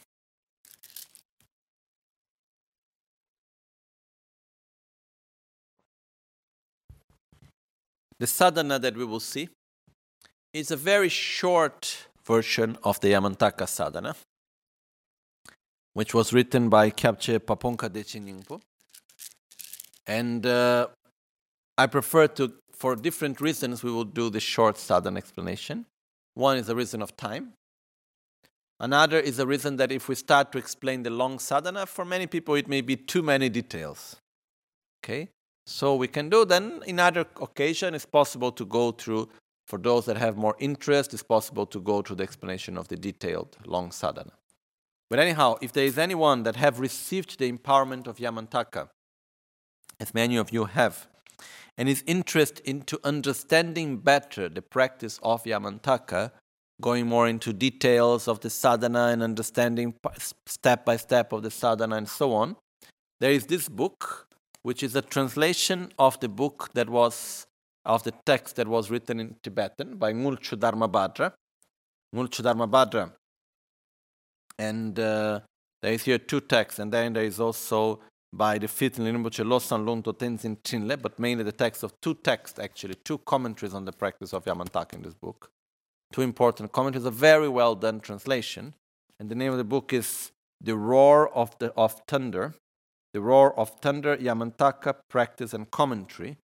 So if anyone who is interested into really going into more details on the practice of Yamantaka and wants to understand better the long sadhana and so on, this here is the 2 texts which can really help on that. Okay, so luckily we have the translation into English, so it's possible also for those that have received the empowerment and wants to do the practice more seriously to really to understand it better through this text also. Okay, so now we'll go to the short sadhana. So we start in page 64. And the sadhana was written by Kyabje Pabongka Dechen Nyingpo. Kyabje Pabongka Dechen Nyingpo was the guru of Kyabje Trichan Rinpoche. Kyabje Trichan Rinpoche was the guru of Lama Gangchen Rinpoche. So we have Kyabje Pabongka Rinpoche is also depicted on the wall painting on the left side. That's the master on the left side there. And Pabongka Rinpoche was a very, very important master, because out of his wisdom and realizations and kindness, basically at his time, you know, he was born in 1878, and he passed away in 1941. And during his lifetime, he was actually one of the most important masters within the Gelupa lineage. And basically, almost every master of the Gelupa lineage at his time were somehow his disciples. So it's like, if we take the lineage, there are periods in which the lineage goes through many masters. And there are moments in which there are some masters that are so incredible that almost everyone goes through him. So if we take most of the lineages of practices, Lamrim, Yamantaka, Guhyasamaja, Heruka, Vajrayogini, if we take most of the practices, all the lineages, the lineage of Lojong and everything, they go through Pabongka Dechen Nyingpo. Okay, so it is a very important master. And the two sadhanas that we have here, they were written by Pabongka Dechen Nyingpo, and they were based on the sadhana that was written by the fifth Dalai Lama, Kelsang Gyatso, who was a special practitioner and teacher of Yamantaka also, and then which were based on sadhanas that were written before, coming from the time of Lama Tsongkhapa, coming from originally from Ralo Tsawa and other masters also. Okay, so basically, this is the, how to say, the lineage that we have, and the sadhana that we have here, this very short version. It's very, very short, very condensed version, which was done because in these times of the generation that we live, in these modern times where people have no time, that's why Pabongka Rinpoche very kindly made this for us, okay? In order to be able to keep the contact with the practice daily. The main parts of the practice are all here, but in a very condensed manner. So we start the practice with the request of the blessings from the lineage. And this is something very important. Even when we talk about Tantra, just the word Tantra means continuum. So it means like the continuum of blessings. That's why in Tantra to receive the empowerment is fundamentally important. Okay? At least we must have a transmission, but it's very important also to receive the empowerments. So this continuum is through which we receive the blessings. And it is said that if we take any sadhana, any practice, we can do it with a lot of dedication and concentration and do all the visualizations and recite all the mantras. If we have not received correctly the initiation and the transmission from an uninterrupted valid lineage, it remains only an intellectual process. So that's why it's fundamentally important to have the transmission and so on. And here, we connect to that lineage in the very beginning of the practice. So the first thing that we do is we request the blessings of the lineage, like connecting to this continuum of blessings that have come, starting from Buddha. As Buddha himself, when teaching the Tantra of Yamantaka, he manifested himself as Yamantaka. Okay? Yamantaka is a manifestation of the Buddha of wisdom Manjushri. Is inseparable of Manjushri, is actually a wrathful aspect of Manjushri. So by practicing Yamantaka, we also practice Manjushri together. Even in the more detailed visualization, there is Yamantaka in the heart, there is Manjushri also. So it always goes together. And so why in the beginning of the lineage, as we see, it says,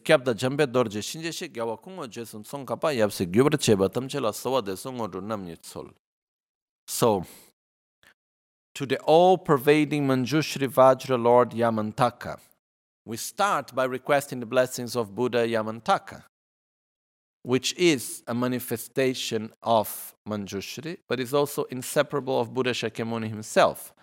You see, we don't say, oh, place I take first, the first of the lineage is Buddha Shakyamuni. Actually, Buddha Shakyamuni and Yamantaka are inseparable in this manner. Because when Buddha Shakyamuni transmitted this originally, transmitted in the aspect of Yamantaka. So It always starts in the aspects of Yamantaka. That's why when we go to the southern of Guhyasamaja, the first one of the lineage is Guhyasamaja. In the Yamantaka, the first of the lineage is Yamantaka, and so on. Okay? Yamantaka as the Buddha, inseparable of Manjushri, which was manifested by Buddha Shakyamuni in the very beginning. So, to the all-pervading Manjushri, Vajra Lord Yamantaka, to the fatherly most venerable Jetsun Tsongkhapa, so to Lama Tsongkhapa, who is the father of the lineage, Gyawa Kumo Jetsun Tsongkhapa, which is in the inseparable of all the Buddhas, together with the lineage of your spiritual disciples, you are in actuality all the Buddhas. To all of you I make request, bestow on me please the two powerful attainments. So we ask here the blessings of all the lineage, starting from Yamantaka, going there to Yeshegi Kandroma. After Yamantaka in the lineage there is Yeshegi Kandroma, the wisdom dakini. From the wisdom dakini, Gyana dakini, it comes Lalita Vajra. After Lalita Vajra, there are all the different lineage of the masters that come until reaching to our own root guru. So, if we go actually in page number 6, where we have the long lineage prayer, here we start asking the blessings of Yamantaka, then there is the foremost Dakini, then there is Lalita, and so on, and then it goes to Amoghavajra, Gyanakaragupta, and so on, going until it reaches our own root guru, Lama Gangchen Rinpoche. Okay? So, this is the way how it actually, the lineage goes. And traditionally what we do in the long lineage prayer is as the generations pass, we always add the lineage prayer, request, the blessings request prayer of our own root guru. It's always being added. And if we receive the initiations from more masters, we normally have the prayer of our main root guru, okay, which we see as inseparable of all others. Like, I received the Yamantaka empowerment from...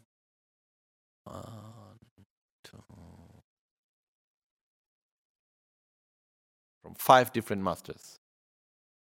So if I need to put them all of them, I need to make normally what I do the prayer of my own root guru Lama Gangchen Rinpoche, which embodies together all the other masters from whom I received. 6 masters I received this empowerment. So then I put all of them, the others together within that. Okay? But when we do the short sadhana, we make one verse representing the whole lineage. So we request the blessings of the whole lineage, and normally, if we can, it's better to recite 3 times this verse, okay? And we concentrate well, not doing it completely fast. One thing also is that normally, before starting with the sadhana of Yamantaka, it's better to do the preliminaries. If we do not have the time, if we don't have the possibility, we can do the sadhana without doing the preliminaries first, because there is the very essence of the preliminaries inside the sadhana itself. But if we have the possibility to do the preliminaries first, it's better. We can do the preliminary practices or through the practice of the Guru Puja, or through Lama Chepa, or through the Guru Yoga of Lama Tsongkhapa Gandela Gyema, or through the normal preliminary practices that were taught by Rinpoche in self-healing and in the other sadhanas also. Okay? So, for those that have never received any instructions and explanations of the preliminary practices, please, you can follow the teachings that we're giving on the Guru Puja or on the teachings of the Guru Yoga of Lama Tsongkhapa, Gandela Gyema, or the teachings of self-healing. The detailed explanation, commentary, where actually I gave the explanations on the whole preliminary practice with the visualizations and the meaning and so on. This is very important to have also in the beginning. Okay? Also in the 6 dharmas of preparation, the preliminaries are also there. Anyhow, now, so the best way is first we do the preliminaries and then we start with the sadhana. If for whatever reason this is not possible, we can go directly to the sadhana also, because the essence of the preliminaries are there. We first request the blessings of the lineage. Second, we do the part of taking refuge and generating the bodhicitta, which is generating the first 2 of the 3 main aspects of the path that we have just talked before. Okay? So, the 3 main aspects of the path, we generate them right away. First one, by taking refuge. When we take refuge, Kunjo Sumla Kyapsudro, I take refuge in the 3 jewels. Buddha, Dharma, and Sangha, or in the context of Tantra, as we explained yesterday, is the Guru, the Yidam, and the Dakas and the Kinis. Okay? So, basically, when we take refuge, it means, I want to get out of the cycle of suffering. Please, Guru Buddha, help me. So, we are actually generating that strong intention to get out of the cycle of samsara. That's what we generate in the moment that we are taking refuge. So when we say here, Kunjo Sumla Kyabsu Dro, I take refuge in the Buddha, Dharma, and Sangha, or I take refuge in the three jewels, it actually has this meaning of requesting, because in English it's translated, I take refuge in Buddha, Dharma, and Sangha. In Tibetan it's not saying Buddha, Dharma, and Sangha. It's said, I take refuge in the three jewels. Okay? This is why I said yesterday that I don't trust so much translations, for example. Okay? Because when we say, I take refuge in the three jewels, which it literally means the three precious rare ones, kun chok. Kun means rare, chok means excellent. The excellent from the rare, okay? From within what is rare and excellent. That's why it's translated as jewel also. But when we say, I take refuge in the three jewels, in the Tantra, three jewels is the Guru, the Yidam, and the Dakas and the Kinis, or the Vidya and Vidinis. And instead, in the Sutra, is Buddha, Dharma, and Sangha. But when we put in the translation Buddha, Dharma, and Sangha, we are already closing some door somehow, no? So the real meaning, the real translation is, I take refuge in the three jewels. Okay? It's not wrong, Buddha, Dharma, and Sangha, but it's somehow restrictive. I shall liberate all living beings and lead them to their own enlightenment. I shall develop purely a bodhicitta enlightenment motive, which means I want to reach enlightenment. Why? Because I want to help all sentient beings. So I generate the intention to liberate all sentient beings from suffering, and for that I will do the practice of Yamantaka. That's what we are generating here. So, in order to be able to generate this correctly, as we said before, we need first to have listened, comprehended, and meditated upon renunciation and bodhicitta. If we have this experience before, then here it's just like entering in contact with that state of consciousness and regenerating it again. Okay, that's the meaning of what we do here. And it's very important to do this first part of the sadhana with time, with space, not just to recite it fast. What I'm going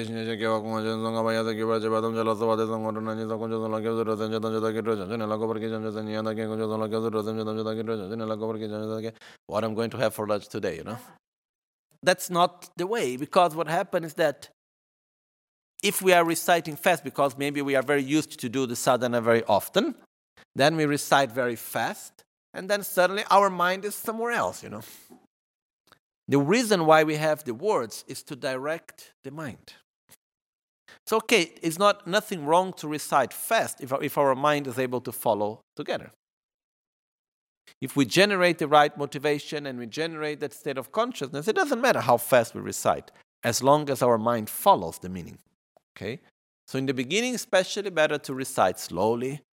We do 3 times the prayer of lineage blessings, 3 times the prayer of generating refuge in bodhicitta. And if possibly, you read the Tibetan, which connects us to the lineage and the blessings. And then after, we read also the English to connect with the meaning. Once you know what is the meaning, what is the state of consciousness to generate at that point, then you don't need even to read the translation. You just go with the Tibetan. The important thing is to generate that state of consciousness. Okay? Actually, every part of the sadhana is divided into 3 aspects. How to recite, the meaning of the words, how to recite, which goes the melody or the way how to say, but the meaning of the words, the visualization to be done, and the state of consciousness to be generated. Every sadhana have these 3 aspects. I'm not going to go now through all these aspects right now, because then we don't move forward, and I want at least first to have a first idea of the whole sadhana, then we can go back again to go to more details, okay?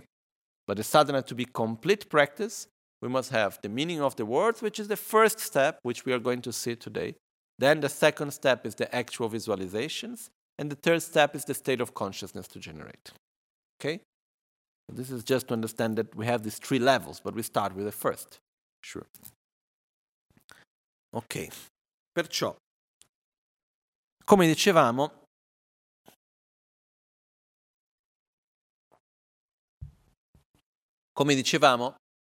è molto importante la pratica essere fatta non solo con la recitazione, ma capire anche il significato, no? Seguire con la mente. Le parole che diciamo sono come una mappa per guidare la mente. La sadhana è un percorso che ha un inizio e una fine. È come un cerchio perfetto, si chiude alla fine. E durante questo percorso dobbiamo lasciarci portare dal testo a questa mappa, che ci porta in questo percorso interiore di visualizzazioni, di stati di coscienza da generare. E le parole sono quelle che ci guidano in questo percorso di meditazione con recitazione. Ogni pratica, ogni sadhana, così come per la pratica di Yamantaka, così come per la pratica dell'autoguarigione e così via, ogni passaggio c'ha tre aspetti. Come recitare, quindi che cosa recitare e qual è il significato delle parole che andiamo a recitare, questo è il primo passaggio. Secondo passaggio, cosa visualizzare. Terzo passaggio, quale stato di coscienza generare. Okay.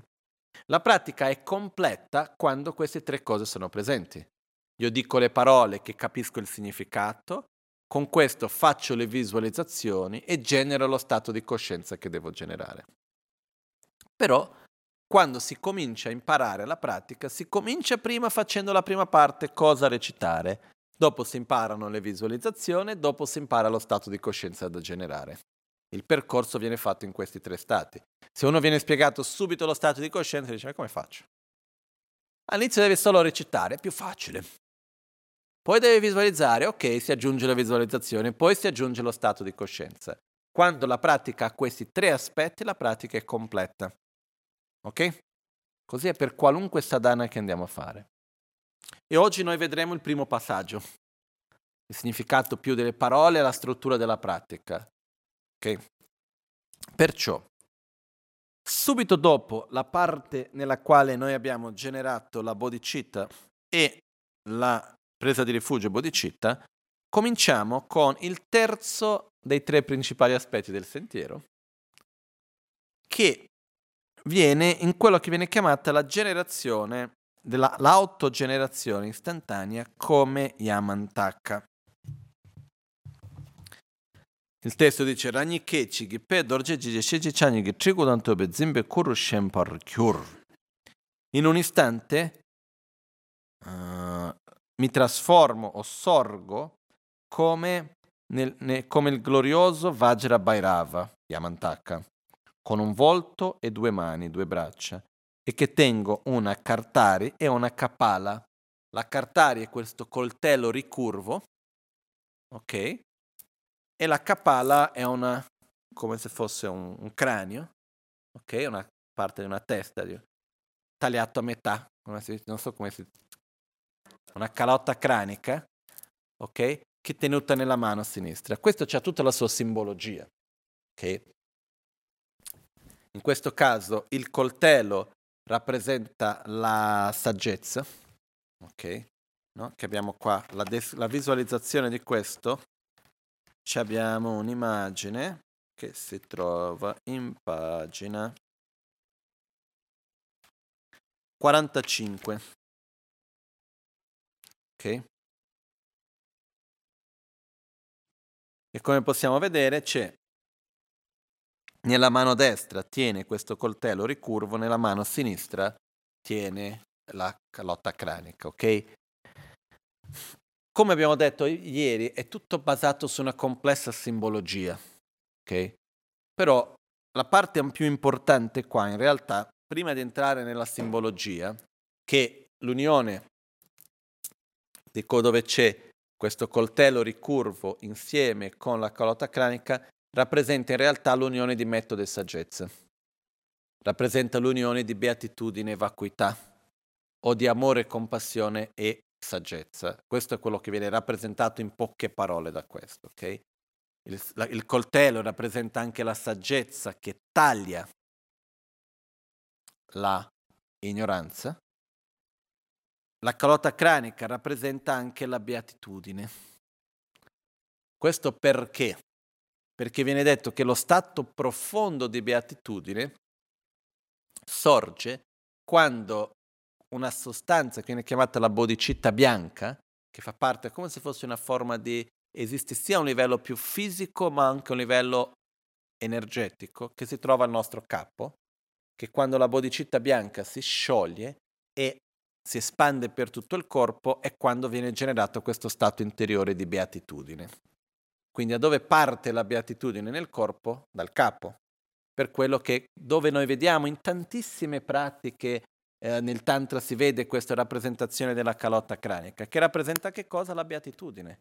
E dove la beatitudine risiede originalmente, ok? Quindi la simbologia ci porta a quello. La parte più importante qua in realtà è che non viene messa in un modo esplicito. Dici, in un istante mi trasformo nel glorioso Vajrabhairava.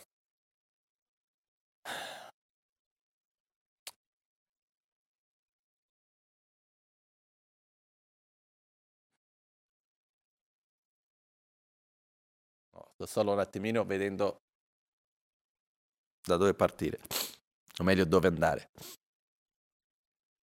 Ok, adesso semplifichiamo. Questa parte che voglio spiegare, spieghiamo appena dopo. In un istante sorgo come Vajrabhairava, vuol dire in un istante, quello che immagino è che è come se spegnesse la luce e la riaccendesse. In un istante questa apparenza ordinaria che ho, io qui con questo corpo, eccetera, eccetera, questo svanisse in un attimo e io sorgo in un istante in uno stato puro, come nell'apparenza di Yamantaka. Ok? Questo è necessario perché subito dopo c'è la parte che riguarda la purificazione, la trasformazione del luogo, la purificazione delle offerte, e questo è necessario farlo con quello che viene chiamato l'orgoglio divino.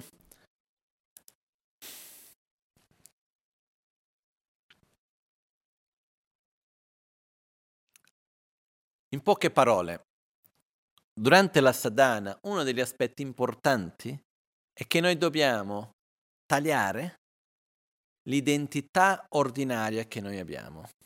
Okay?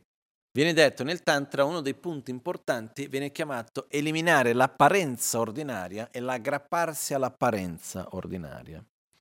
Come abbiamo spiegato ieri, è quello che viene chiamato portare il risultato nel sentiero. Quindi io quando mi visualizzo come Yamantaka, che è questa manifestazione del Buddha della saggezza nella forma irata, io in un istante sorgo come Yamantaka, e qualcuno può chiedere, ma se io sono una donna come faccio a visualizzarmi nella forma di Yamantaka che si manifesta in una forma maschile, o viceversa, quando si fa la pratica di Vajrayogini uno si visualizza nella forma femminile.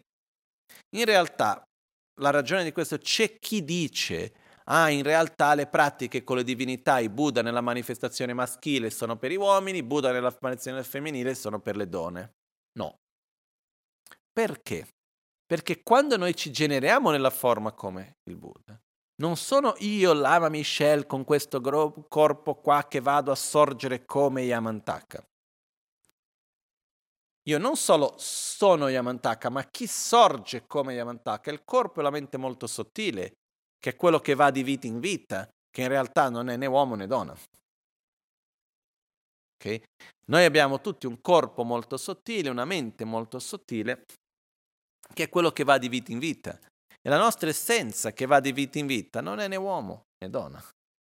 Quindi in questo momento, in realtà, se noi prendessimo questo istante qua, nella quale noi diciamo in un istante sorgo come Yamantaka, se noi prendessimo questo che è molto breve e lo andessimo ad espandere nei dettagli, qua c'è la parte della meditazione nella quale uno fa va a simulare il processo della morte, e io quindi immagino che questo corpo grossolano totalmente si dissolve e dallo stato della chiara luce, quindi seguo tutto il percorso del processo della morte, e dallo stato della chiara luce sorgo nell'aspetto di Yamantaka.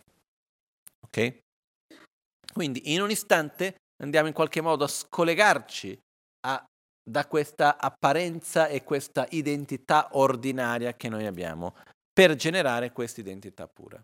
Quindi questo è uno dei punti, diciamo, importanti, che dopo questo stesso processo però si ripete dopo con più calma. In questo momento, in un istante, sorgo nello stato puro, come Yamantaka, e questo percorso è lo stesso che andiamo a trovare anche in tante altre sadhane. In tante altre pratiche si parte sempre con questa autogenerazione istantanea, anche nella pratica dell'autoguarigione.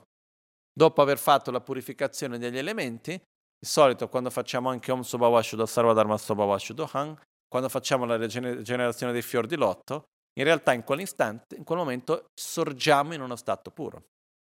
Ok? Perciò qua c'è la parte della autogenerazione, che volendo potremmo passare dei giorni a spiegare l'autogenerazione, perché in questa autogenerazione comprende tantissimo, ok? Però adesso non entriamo nei dettagli, cerchiamo prima di capire i passaggi, per poi dopo un altro momento poter entrare nei dettagli, perché se no diventa troppo anche, ok? Quindi in un istante in realtà è come se andessimo a assimilare il processo della morte, tutto si dissolve, è come se immaginiamo che tutto quello che c'è intorno a noi andasse ad assorbirsi in luce, dissolversi in luce, finché il mio corpo si dissolve totalmente e in un istante risorge l'universo e io stesso sono nella forma di Yamantaka. Ok? In poche parole è questo. Bene. Ok, so.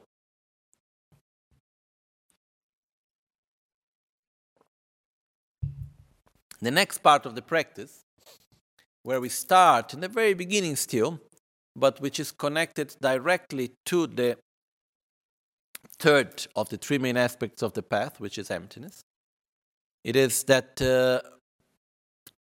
we say, Ranyike Jigipe Dorje Jijeshegi Chanyigi Trigudantoba Zimbe Kuru Shempar Kyur, which the translation that we have here says, Instantaneously I arise in the bodily form of glorious Yamantaka, with one face, two arms, holding a curved knife and a skull cup. So, in an instant, we appear as Yamantaka, okay? We hold a curved knife in our right hand, a skull cup in our left hand, symbolizing the union of method and wisdom, the union of great bliss and emptiness, and we are in the form of Yamantaka. The skull cup and the curved knife actually has the same meaning as the Dorje and the bell, okay? Which is the union of great bliss and emptiness, the union of method and wisdom, of love, compassion, and wisdom also. So, the important thing here, we could actually explain this, we could remain just at this very first part of the instantaneous self-generation for a long time. But now we are just going to go to the essential points, okay? First thing is that we need to generate ourselves as the Buddha, Yamantaka, in order to do the purification of the offerings and the purification of the place and so on. And it's one of the essential points of the practice, which is to generate ourselves as the Buddha, to bring the result into the path, to see ourselves as the Buddha. But in this moment, we need to abandon our own ordinary identity. Okay? And the way to do that is by simulating the process of death, and by meditating on the clear light of death. And actually, to really do this well, we need to meditate on the lack of inherent existence of our mind within the state of clear light. That's from which we should generate ourselves again as the Buddha Yamantaka. So, we dissolve, everything dissolves into light, and then we meditate that everything, there is nothing more than this infinite light, which lacks inherent existence, so that's the meaning of emptiness. And from within this state of clear light, we appear as Yamantaka. All this very quickly, okay? Later in the sadhana will come the same visualization in a more detailed way. But here it just happened very fast. It is said that we generate ourselves as Yamantaka just as one fish jumps out of water, like poof, in one instant, okay? So it's like everything dissolves, and we appear again as Yamantaka. If we would like make slow motion of this process, we have in sight the dissolution of death, clear light of death, then oneself, the Dharmakaya, transforming the clear light of death into the Dharmakaya, then the Sambhogakaya, and then the Nirmanakaya, we appear as the form of Yamantaka, okay? Which the detailed explanation of this comes later in the practice. But it's a very important part that we need to repeat again and again. That's why we train since the very beginning of the practice. And here, as I said before, we are applying the third of the three main aspects of the path, which is correct view of reality, because how can I generate myself as Yamantaka? Because I lack inherent existence. So I take away the ordinary identity. I meditate on the lack of inherent existence of the self, and from within that state of the lack of inherent existence, I appear as Yamantaka. Okay. Some people sometimes say, "Oh, but how can I generate myself as a male deity when I am a woman? How can I generate myself as a female Buddha when I am a man?" or something like this. The fact is that some people say also that the male Buddhas are for men. The practice with male Buddhas are for men, the practice with female Buddhas are for women. It's not exactly like that. Okay. The first reason is that when we generate ourselves as the Buddha, in this case Yamantaka, actually, who is appearing as Yamantaka is not me in my ordinary appearance of this body. That's why first we simulate the process of death, and then this gross body is completely gone, and then remains only the very subtle body and mind, and then that very subtle body and mind appears as Yamantaka. And our very subtle body and mind, that is what goes from life to life, doesn't have sex. It's not man or woman. It's not male or female. It's the essence that goes from life to life, okay? So it's important that in this moment, it's not that I am here, me, Lama Michel, whatever, and I appear as Yamantaka. No, I am Yamantaka. And Lama Michel is gone, luckily. Okay? It's like we take away the ordinary appearance and the grasping at the ordinary appearance, and the only thing that remains is me as Yamantaka. Nothing more than Yamantaka being there. Okay? And in this moment, there is no more difference, man and woman, it's gone, this ordinary appearance, okay? So, in order to do that, we must meditate on the emptiness of the self. It's not possible to generate ourselves as the deity, as the Buddha, without meditating on the lack of inherent existence of the self, actually, okay? But I don't want to go into details right now on this. We will go on details on this on the next part of the practice when it actually gives more emphasis to this, okay? So again, we saw that we started with generating bodhicitta, and right away we went into the correct view of reality. Without that, we cannot even do the first very beginning of the practice truly, okay? To do it in a very precise way. So in this first moment, we generate ourselves as Yamantaka, holding a curved knife and a skull cup, you know? There is, on the throne of Trichan Rinpoche, I saw yesterday there is an image of one face, two arms, Yamantaka, very beautiful one. There is a picture from one tanka that is in Rinpoche's house in Nepal. It's a very special tanka of Yamantaka also. Anyhow. Ok. Perciò, con questo, abbiamo visto questa prima parte, che è la autogenerazione istantanea. E una cosa che non ho detto in italiano prima è che in realtà è solamente possibile meditare correttamente nella generazione nella autogenerazione come un Buddha, in questo caso Yamantaka, meditando prima nel vuoto di esistenza intrinseca dell'io, ossia meditando nella corretta visione della realtà. Quindi perché che io posso sorgere come Yamantaka? Perché io non esisto intrinsecamente come Lama Michel.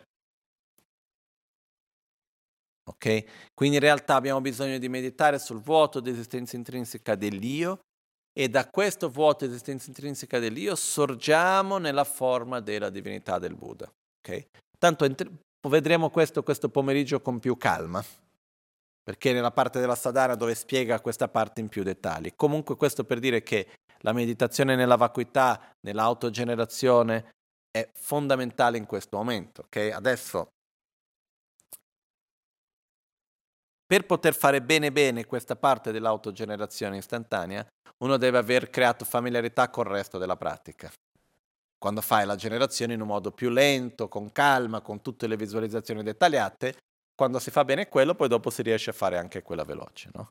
Quello però viene descritto che questa generazione istantanea è veloce come se fosse un pesce che salta fuori d'acqua, no? Dall'interno dell'acqua che viene fuori in un attimo.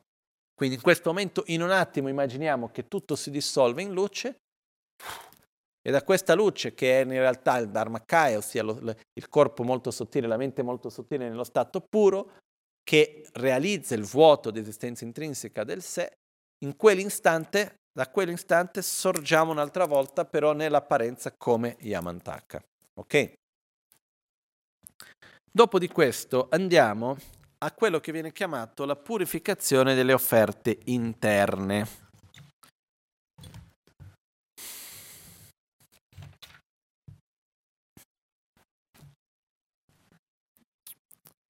Ok,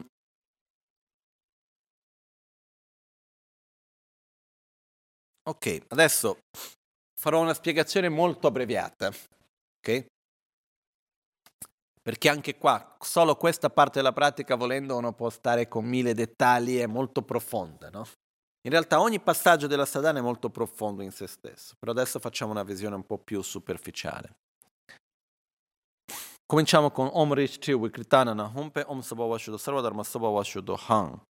Tomba Nido Gyütö Bengala Yamle Loro Le Meale Mingo Kiba Songde Dole Gyümé Toba Karabata Inado Shanga Duzenga Tete Oma Horangi Tugan Le Sotro Lung Yome Barto Bena Gizena Shinko Yige Somle Vese Trobe Dore Sungne Tempo Toba Londe Shume Hungi Kadro Chino Gi Kyenja E Duzi Toba Chongi Mambo Baracin Pelwar Gyuro Mahung Mahung Mahung.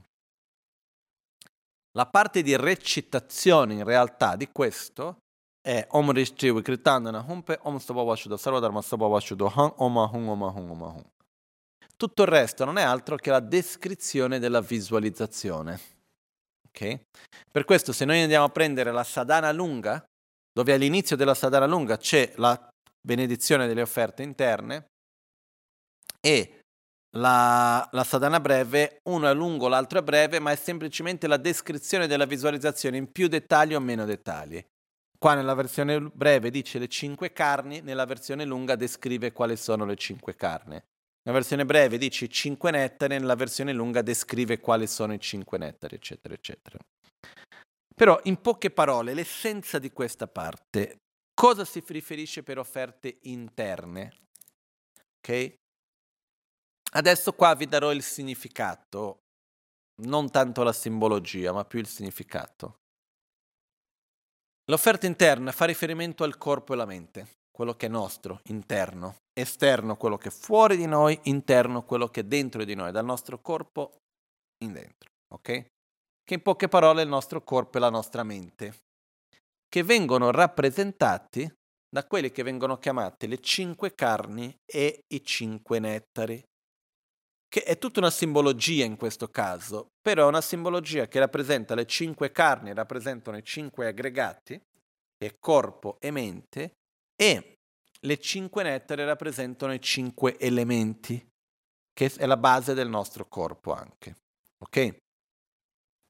Che cosa succede però? Che il nostro corpo e la nostra mente in questo momento non si trovano in uno stato puro. Quindi dobbiamo trasformare il corpo e la mente da uno stato impuro a uno stato puro, come base per generare uno stato interiore di beatitudine. Questa è la partenza, ok? Questa visualizzazione è molto particolare e quando ne andiamo a leggere la traduzione è un po' strana e difficilmente no, rimane anche un po' così, ma che roba strana, perché le 5 carni, la firneane, la carne di cavallo, la carne di mucca, la carne di cane, la carne di elefante, la carne umana. I 5 nettari sono l'urina, lo scremento, lo sperma, il sangue e il midollo. Okay? Che viene messo tutto all'interno di questa calotta cranica e viene cucinato, in poche parole, no? Che schifo, no? Che cosa è questo? In realtà c'è un significato molto profondo perché rappresentano effettivamente l'essenza del nostro corpo, l'essenza dei nostri elementi, della nostra mente. Ci sono tutto un significato molto dettagliato, però in poche parole c'è un altro significato che viene anche con questo, che è quello che volevo spiegare. Uno, prima di questo, se noi guardiamo come viene la visualizzazione, il modo più semplice per capire questa visualizzazione e nella pratica dell'autoguarigione la purificazione degli elementi, che è esattamente lo stesso significato. Il fuoco che viene dal vento che fa crescere il fuoco, che brucia la terra, che scalda l'acqua, che fa sciogliere il nettare e che riempie il corpo di beatitudine. Okay? E che nell'autoguarigione Lama Gangchen è andato direttamente al punto. E qua c'è tutta una simbologia che ha una sua ragione di essere, perché ci porta ad altri significati che sono importanti anche. Okay? Uno di questi, che è quello che volevo condividere brevemente, è: qua si parla della trasformazione dei 5 nettare, okay? E delle 5 carni. Questi 5 nettare, queste 5 carni, sono 5 sostanze che vengono viste come sostanze impure. Okay? Sin dall'epoca dove questi insegnamenti sono stati dati originalmente in India, erano viste come sostanze impure. I brahmano mangiavano la carne era vista come una cosa impura, che non si poteva mangiare, e queste 5 sostanze, anche 5 sostanze impure, no? Uno dei principi di base per la pratica del sentiero Vajrayana è la corretta visione della realtà. Nella corretta visione della realtà, che cosa viene trasmesso? Qual è il concetto di base? Che nulla esiste in modo intrinseco, indipendente. Nulla esiste in un modo oggettivo. Tutto ciò che esiste, esiste in un modo soggettivo, interdipendente. Ok? Questo vuol dire che nulla è ciò che è indipendente dall'osservatore. Nulla esiste, nulla è ciò che è in un modo autonomo, indipendente da se stesso. Okay? E questo è un principio che, per poter fare la pratica veramente nel modo corretto, uno deve avere una certezza su questo. Se non c'è la certezza sulla come che tutti i fenomeni sono soggettivi, che nulla esiste in un modo oggettivo, difficilmente si riuscirà a seguire bene tutto il resto della pratica. Sto parlando a un livello più profondo. Quindi si viene detto che anche nei tempi passati, stiamo parlando di 2000 anni fa, 1500 anni fa almeno, dopo di quello non so, in Tibet viene detto che già non era così, però prima, nell'epoca dove questi insegnamenti venivano trasmessi in un modo non per niente in un contesto istituzionale, in un livello molto diretto, personale, con quelli che vengono chiamati grandi Mahasiddha, una delle cose che alcuni maestri facevano ai loro discepoli per vedere se erano pronti o meno per poter veramente fare la pratica bene era di offrirgli da mangiare le 5 carni e 5 nettare, in modo da vedere perché andiamo direttamente al punto. Lo scremento, ok? Come lo vediamo noi? Come qualcosa che fa schifo intrinsecamente?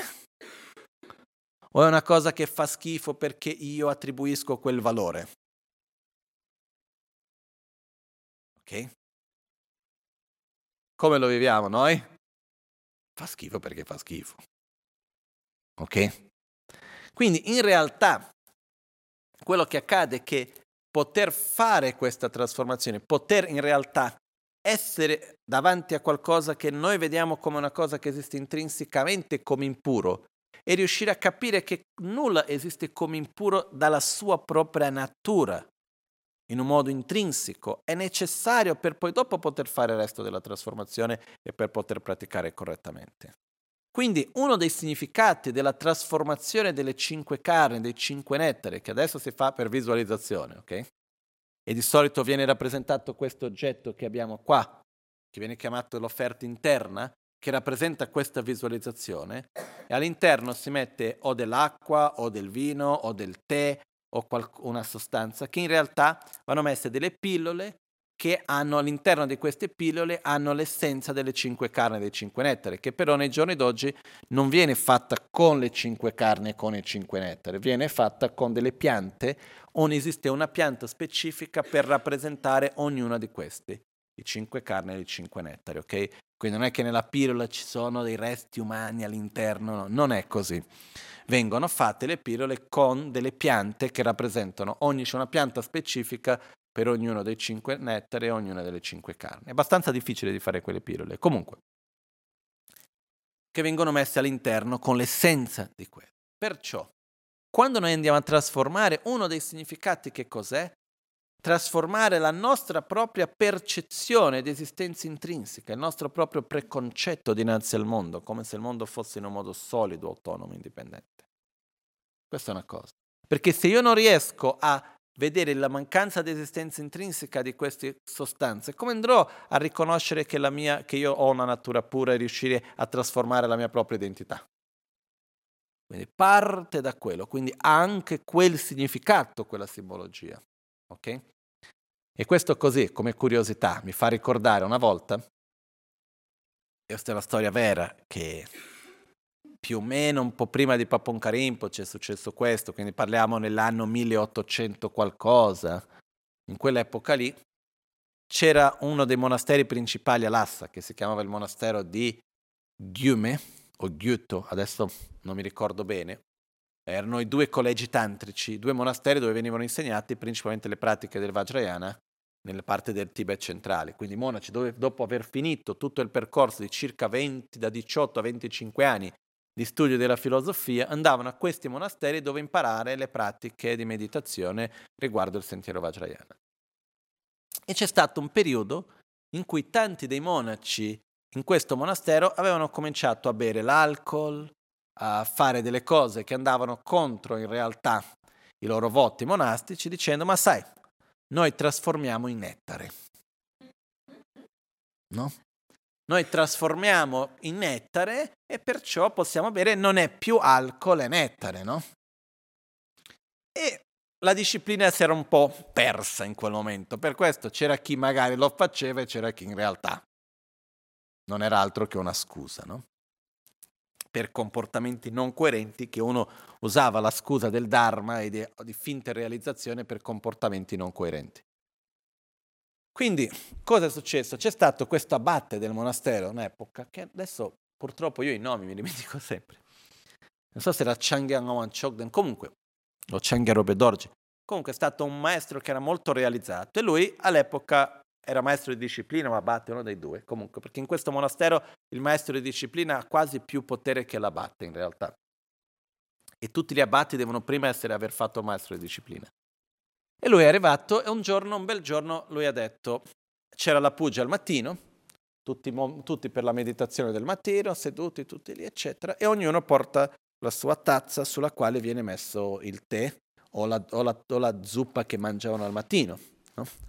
E lui quel giorno, invece di versare la zuppa e il tè per tutti, fa versare una sorta di un brodo fatto con i resti dei bagni. Quindi con urina, escremento, eccetera, eccetera. Quindi viene, fa questa sorta di brodo, no? No, in termini semplici, un brodo di merda. Quindi prende quel brodo lì, lo versa a tutti,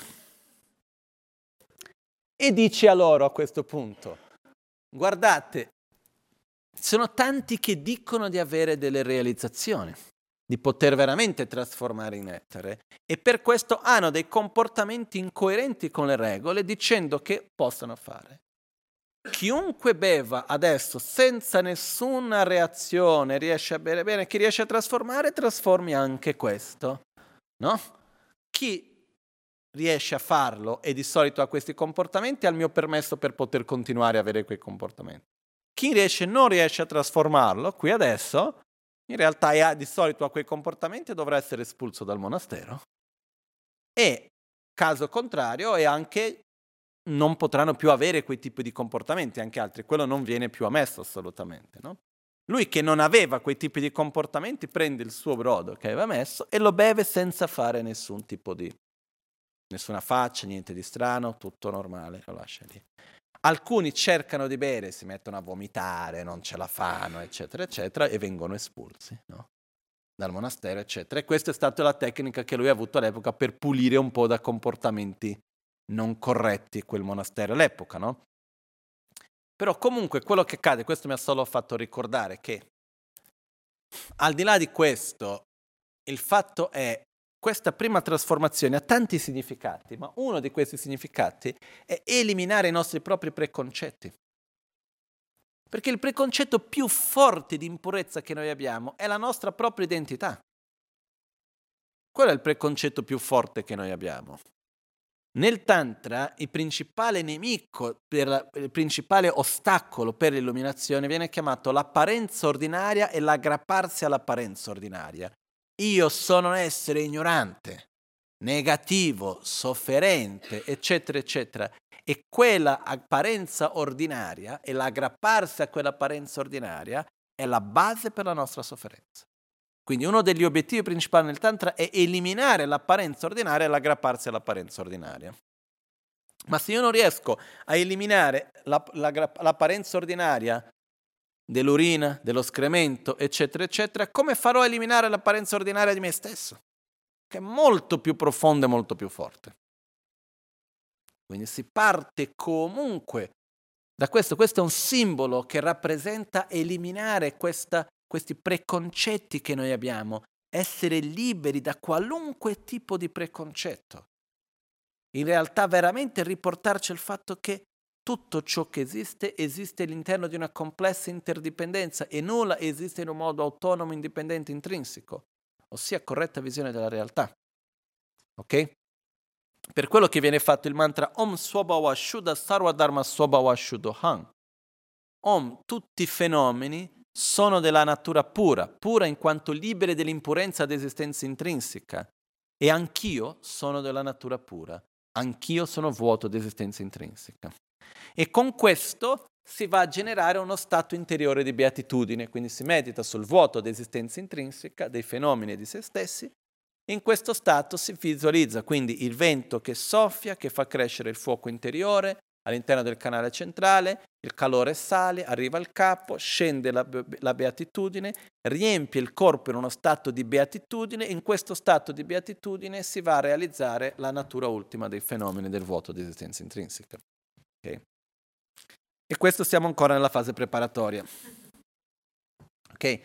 Però, come dicevo prima, ogni passaggio in realtà è molto completo in se stesso. Ok? E questa prima parte, che è la trasformazione delle offerte interne, viene detto in tutti i testi che se fatta nel modo corretto ha in se stessa tutta la pratica e in particolar modo l'essenza dello stadio di completamento si trova all'interno delle offerte interne. Però possiamo, semplificando, no? Possiamo avere due principali aspetti che dobbiamo vedere di questa pratica. Uno è eliminare i nostri preconcetti, perché con preconcetti non c'è spazio per praticare il Tantra, non si riesce. Perché il più alto preconcetto è quello che abbiamo su di noi. Ed è quello che dobbiamo eliminare. Questo è una cosa, no? Anche per questo che se noi vediamo nella storia dei grandi Mahasiddha, molto spesso i maestri si sono manifestati in aspetti non convenzionali. E quelli che sono riusciti veramente a seguirli bene sono quelli che andavano oltre il preconcetto che avessero. Che ne so, il maestro Tilopa è stato uno dei più importanti maestri con suo discepolo Naropa. Lui si manifestava come una sorta di un sadhu, ossia un praticante che camminava nudo, con le ceneri dei cimiteri sul corpo, e che uccideva i pesci sulla riva del fiume, toglieva le intragne, gli interiori, mangiava gli interiori e buttava via il resto, no? Che in realtà era una pratica che lui aveva, nel quale lui faceva la trasferenza di coscienza dei pesci, aiutava i pesci a avere dei rinascimenti migliori. Quindi questo era quello che lui stava facendo. Però quando Naropa, che veniva da un percorso molto formale, erudito, eccetera eccetera, ha visto quello, ha detto: ma povero uomo che fa tanto karma negativo, che ignoranza, eccetera eccetera. Mentre lui diceva questo, pensava questo, non diceva, lo pensava, Tilopa si gira verso di lui e dice: peccato che questo uomo così pieno di ignoranza è il maestro che tu tanto cerchi, no? E si gira e se ne va, no? Comunque questa è la storia di Tilopa e Naropa, è molto bella. Però si manifesta in un modo totalmente non convenzionale. Ci sono tanti altri esempi di maestri che si manifestano in un modo non convenzionale. Ma perché? Perché per guidare qualcuno veramente bene nel Tantra, uno deve andare oltre l'attaccamento alle convenzioni. Deve andare oltre l'attaccamento alla visione, ai preconcetti che noi abbiamo di ciò che è giusto, di ciò che è sbagliato, ma non nel senso che non esiste il positivo e il negativo, quello esiste, non nel senso che si può fare qualunque cosa che va bene, non in quel senso lì, ma il senso nel nostro preconcetto, perché la base di tutto parte dall'eliminare il preconcetto Perché il preconcetto che cos'è? È l'idea che qualcosa esiste così nella sua propria natura. E nulla esiste in un modo da se stesso. Ogni cosa che esiste, esiste all'interno di una complessa interdipendenza. Perciò, in questo momento dell'offerta interna, serve per ricordarci questo, per eliminare, quindi quando andiamo a trasformare in nettare, la cosa più pura che andiamo a offrire dopo tutta la pratica è quello che viene dall'offerta interna, che nasce però dai 5 nettari e dalle 5 carni, che rappresentano il nostro corpo e i nostri elementi, che viene trasformato, rappresenta anche andare oltre questi preconcetti e per ciò che si medita sul vuoto di esistenza intrinseca, trasformare il proprio corpo e la propria mente in uno stato puro, e qui viene la visualizzazione del vento, del fuoco, della bodhicitta che riempie il corpo, e che viene rappresentata qua tramite il vento, il fuoco, la kapala, che è il nostro chakra del capo, dove si scioglie la bodhicitta dal calore del fuoco interiore e fa sciogliere, fa entrare noi stessi in uno stato di beatitudine. Ed è questo stato di beatitudine che è la base per tutta la pratica. In realtà, durante tutto il resto della pratica, uno dovrebbe, nel senso se facesse la pratica nel modo perfetto, dovrebbe mantenere durante tutto il periodo della pratica lo stato interiore di beatitudine e la consapevolezza del vuoto di esistenza intrinseca, ossia della corretta visione della realtà.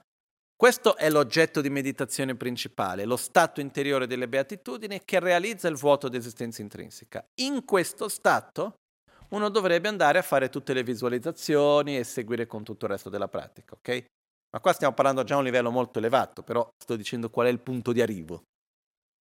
Ok? È per questo che si parte agli inizi subito generando la beatitudine, unendo questa beatitudine che realizza il vuoto di esistenza intrinseca. E la rappresentazione dei 5 carni e dei 5 nettari rappresenta proprio andare oltre questo livello di preconcetto che noi abbiamo. Ok? Credo che sia abbastanza chiaro, no? Ok, un pochettino più lungo di quello che intendevo, però comunque siamo riusciti a almeno dare un'idea. So,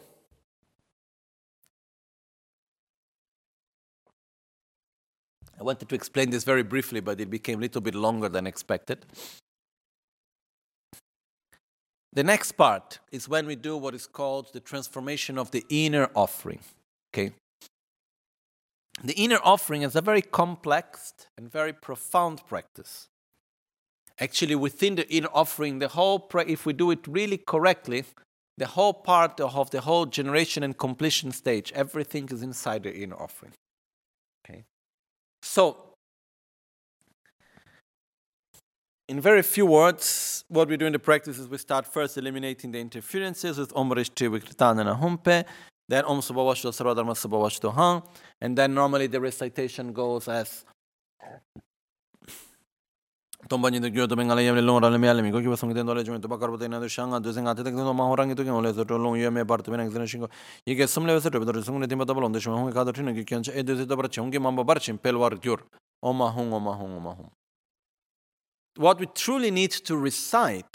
is the Om Rishti Vikritanana Humpe Om Subhavashuddha Sarvadharma Subhavashuddha Hum Omahum Omahum Omahum. The rest in between is just the description of the visualization, okay? So what then, if we go in the long sadhana, we have the long description of the visualization. And the short sadhana is a short description of the visualization. The visualization is the same. It's just in that in one sadhana is explained in a long way, in details, the other sadhana in the short version is explained without details. So there are two main aspects that I wanted to explain here. Because if we go to read the description of the visualization, it's quite disturbing somehow. Because we visualize this school cup that is holded by 3 human heads, one that was just cutted, the other one which is still red, the other one that is starting to get blue because was cutted already for some time, and the other one that is completely dry white. On top of these 3 heads, there is a big skull cup. On the inside of it, there are the 5 nectars and the 5 meats. The 5 meats we have the elephant meat, the horse meat, the cow meat, the dog meat, and the human flesh. Then there are the 5 nectars together. So in the center and the 4 directions are the 5 meats. Then on the four intermediate directions and in the center there are the five nectars. The five nectars, there is urine, excrement, blood, sperm, and bone marrow. And then all of this boils up and it becomes a nectar in the color of Mulchuk is mercury colored nectar, and then this nectar then after is offered, okay? And this nectar is like with a little temperature, you can see a little bit like the steam coming out of it also, okay? Mercury colored. So there are two meanings of this visualization that I want to bring. One meaning is that the five nectars represents the five elements. The five meats represents actually the five aggregates, which means our body and mind. Okay, and then when we talk about inner offering, it means transforming our body and mind into a pure state and generating the inner state of bliss. Okay, inner represents everything that is inside of us, such as our body and our mind.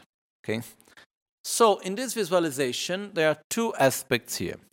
One aspect, which is the part when it says in the visualization that there is this school cup, inside of which there are the five nectars and the five meats, which represents our own crown chakra, and it represents our own elements and aggregates. And then as the wind blows, it represents the wind from our sacral chakra going inside the central channel. Then the fire of the tumor at the navel goes up. The heat goes up to the crown, where it melts the white bodhicitta at our crown. And then it fills the whole body with a sensation of bliss. The same meaning as when we do in the practice of self-healing, Eyam Ram Lam Bam. Okay? This is one part of the visualization. But together with that, there is another part of the symbology, which is represented by the five nectars and the five meats. One of the meaning, there is different ways of explaining it. There is a specific meaning for each one of them and so on. But generally, what happened here is that the five nectars and the five meats are substances that culturally are seen as impure substances, right? I think in every culture, if we put to someone on the table the five nectars and the five meats, it would not be so well seen. Okay? Especially in the time where these teachings were given originally in India, where was for the Brahmas, for example, every type of meat was impure, and then it would just get worse until when you get to human flesh, then you really get to the worst of impure substance that you can eat. And then on top of that, if you put the five nectars also. So one of the very important aspects of the Vajrayana path is that we must be able to go beyond our own preconcepts. Preconcepts means when there is something that we see it as existing inherently as pure or impure. Something that we see inherently in whatever way. So, because ultimately, one of the main important things that we need to deal with in Tantra is to eliminate the ordinary appearance and the grasping at the ordinary appearance of our own self. And which is the strongest of all the preconcepts that we have? That we are impure. I am an ignorant, impure being of samsara. And we have this identity of ourself as being impure, as if we would exist impurely, inherently, by one's own self, when actually everything that exists is interdependent. Nothing exists objectively, as we have said before. Okay? So, if we take the example, let's take the example of excrement. Okay? Excrement, how does it appear to us? Oh, it is something disgusting because I apply such concept to it, because I attribute such value and meaning to it, or excrement is disgusting by its own nature? How do we relate to it? It's disgusting by its own nature, right? But if we are not able to go beyond the preconcept that we have, for example, on excrement, how can we go beyond the preconcept that we have on our own selves? As being an ignorant, suffering being, and so on. Not possible. So, one of the bases of Tantra is the correct view of reality, is seeing that every phenomena lacks inherent existence, even shit. So, if it appears inherently to exist, inherently as being something impure, it means I see it as something objectively impure. I cannot see it as being of the nature of emptiness, of lacking inherent existence. So, it is said that in the old times, which are talking at least like 1,500 years ago in India, in Tibet, it said that it was not like that. But originally in India, the time of the Mahasiddhas, where these teachings were never given in a formal institutional context, just in a direct personal context between master and disciple, many masters, that they were the great Mahasiddhas, the great realized beings, one of the tests that they would do to their own disciples to see if they were ready to really follow the rest of the practice is they would give them to eat the 5 meats and the 5 nectars. And they would need to transform it and see it in a not in an impure way. They would be able to transform through their mind and to see it in a pure way. Okay. Because basically, if we are not truly able to transform these 5 substances, these 10 substances actually, how can we truly transform our own self? How can we eliminate this preconcept of ourself of being impure if we are not able to eliminate the preconcept of the substances of being impure? Okay? So this is where somehow this is coming from also. Okay, I'm simplifying a bit, but it is something that is very important. So, we are not at that times anymore. Nobody's going to be given before receiving the empowerment of Yamantaka. Okay, here is the 5 nectars and the 5 meats. First you try it, and then if you can transform it, then you have the rest. Okay, this is not going to happen. But even in the representation of the inner offering that we have here in the Kapala, which is called, this is called inner offering. It's the representation of the inner offering. We put some pills inside, and normally this pill was... It's representing the essence of the 5 meats and the 5 nectars. But these pills nowadays, they are not made anymore with the original 5 nectars and 5 meats. So don't worry. And inside of the inner offering, there is like parts of human flesh or something like this. Nowadays, they are done with plants. Already since many centuries, they are done with plants. So there is one specific plant for each one of the 5 nectars and for each one of the 5 meats. And there is a very complex way of making these pills. Anyhow.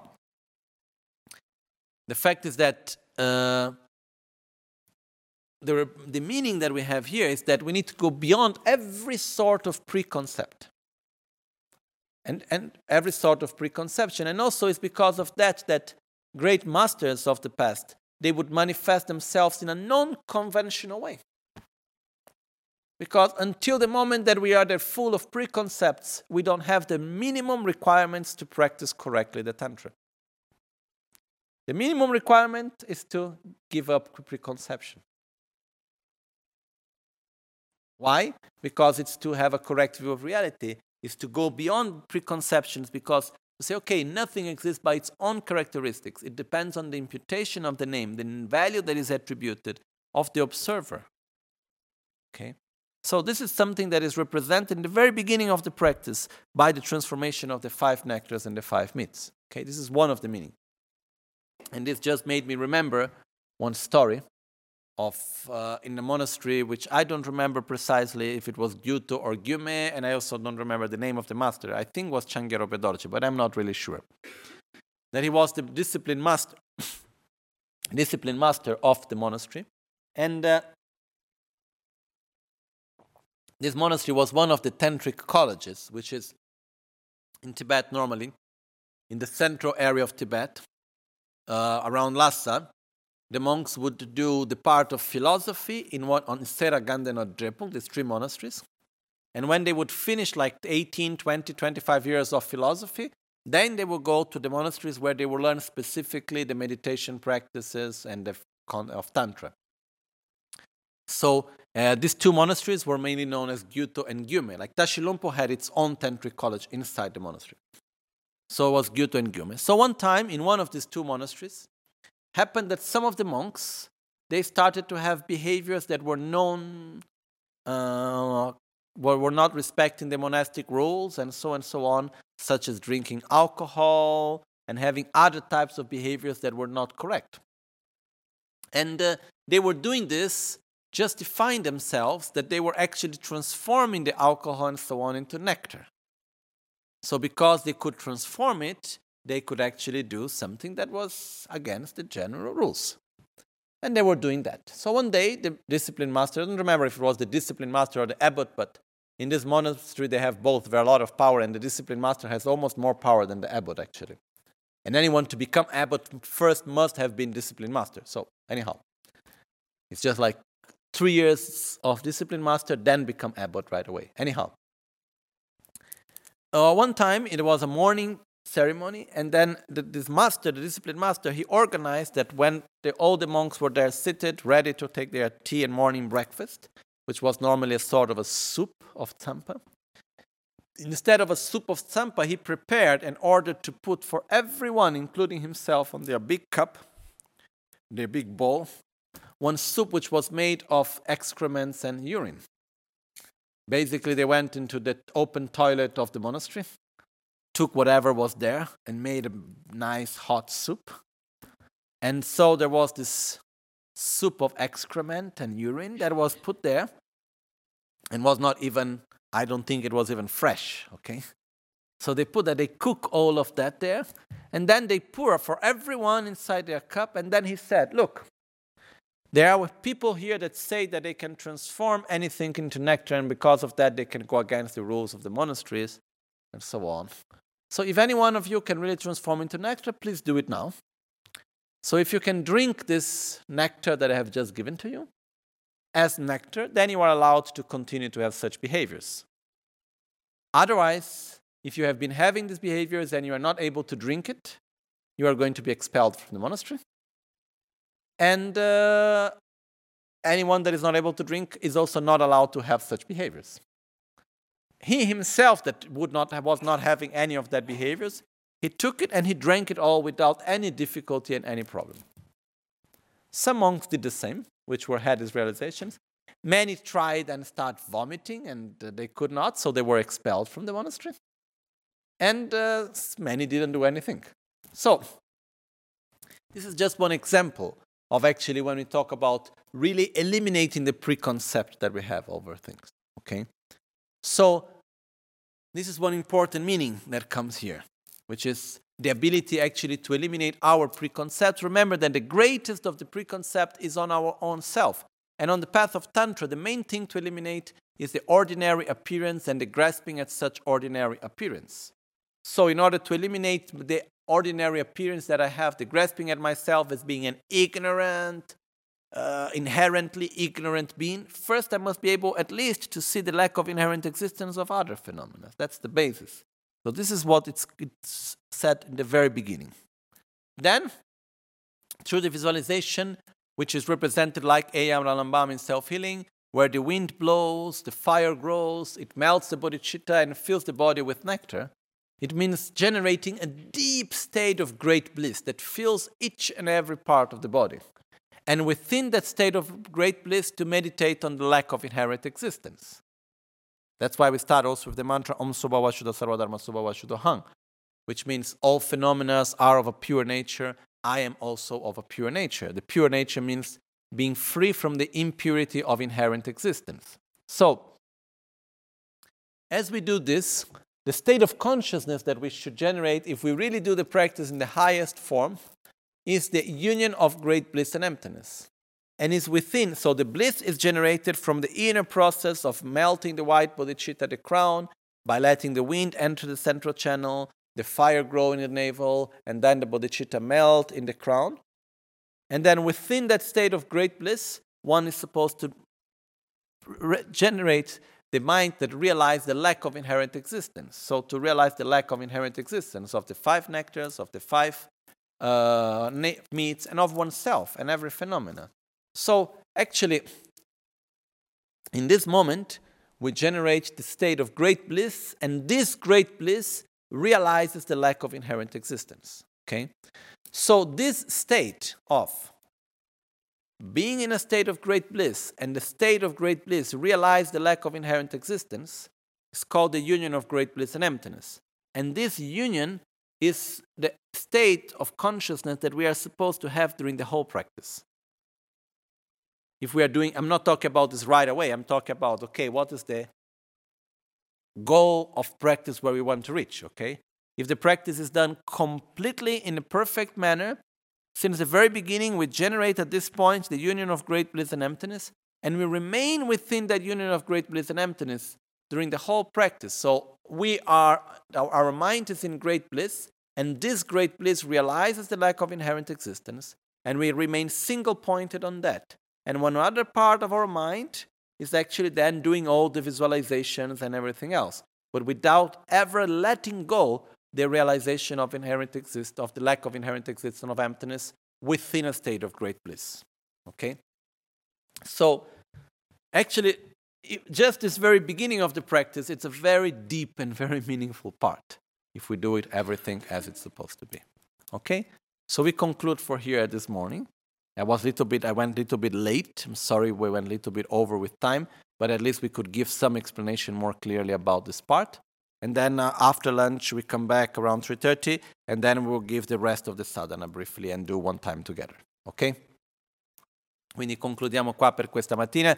Sono andato un po' oltre con l'orario, però volevo almeno concludere questa spiegazione, anche se abbiamo fatto in un modo abbreviato, credo di aver passato un po' l'idea. E poi dopo pranzo andremo quindi a fare il resto della conclusione, della spiegazione della sadhana, e poi facciamo una volta la sadhana insieme. Ok? Jetson lame kotse rapten che namkar chinle chochur gepada losan tempe dreme sasumgi drowe musel tatu ne nimo delle sendele nime kuyande ninsen taktu delekpe koncho sumke jingi lob Concho sumking odrup sol, concho sumge trashisho.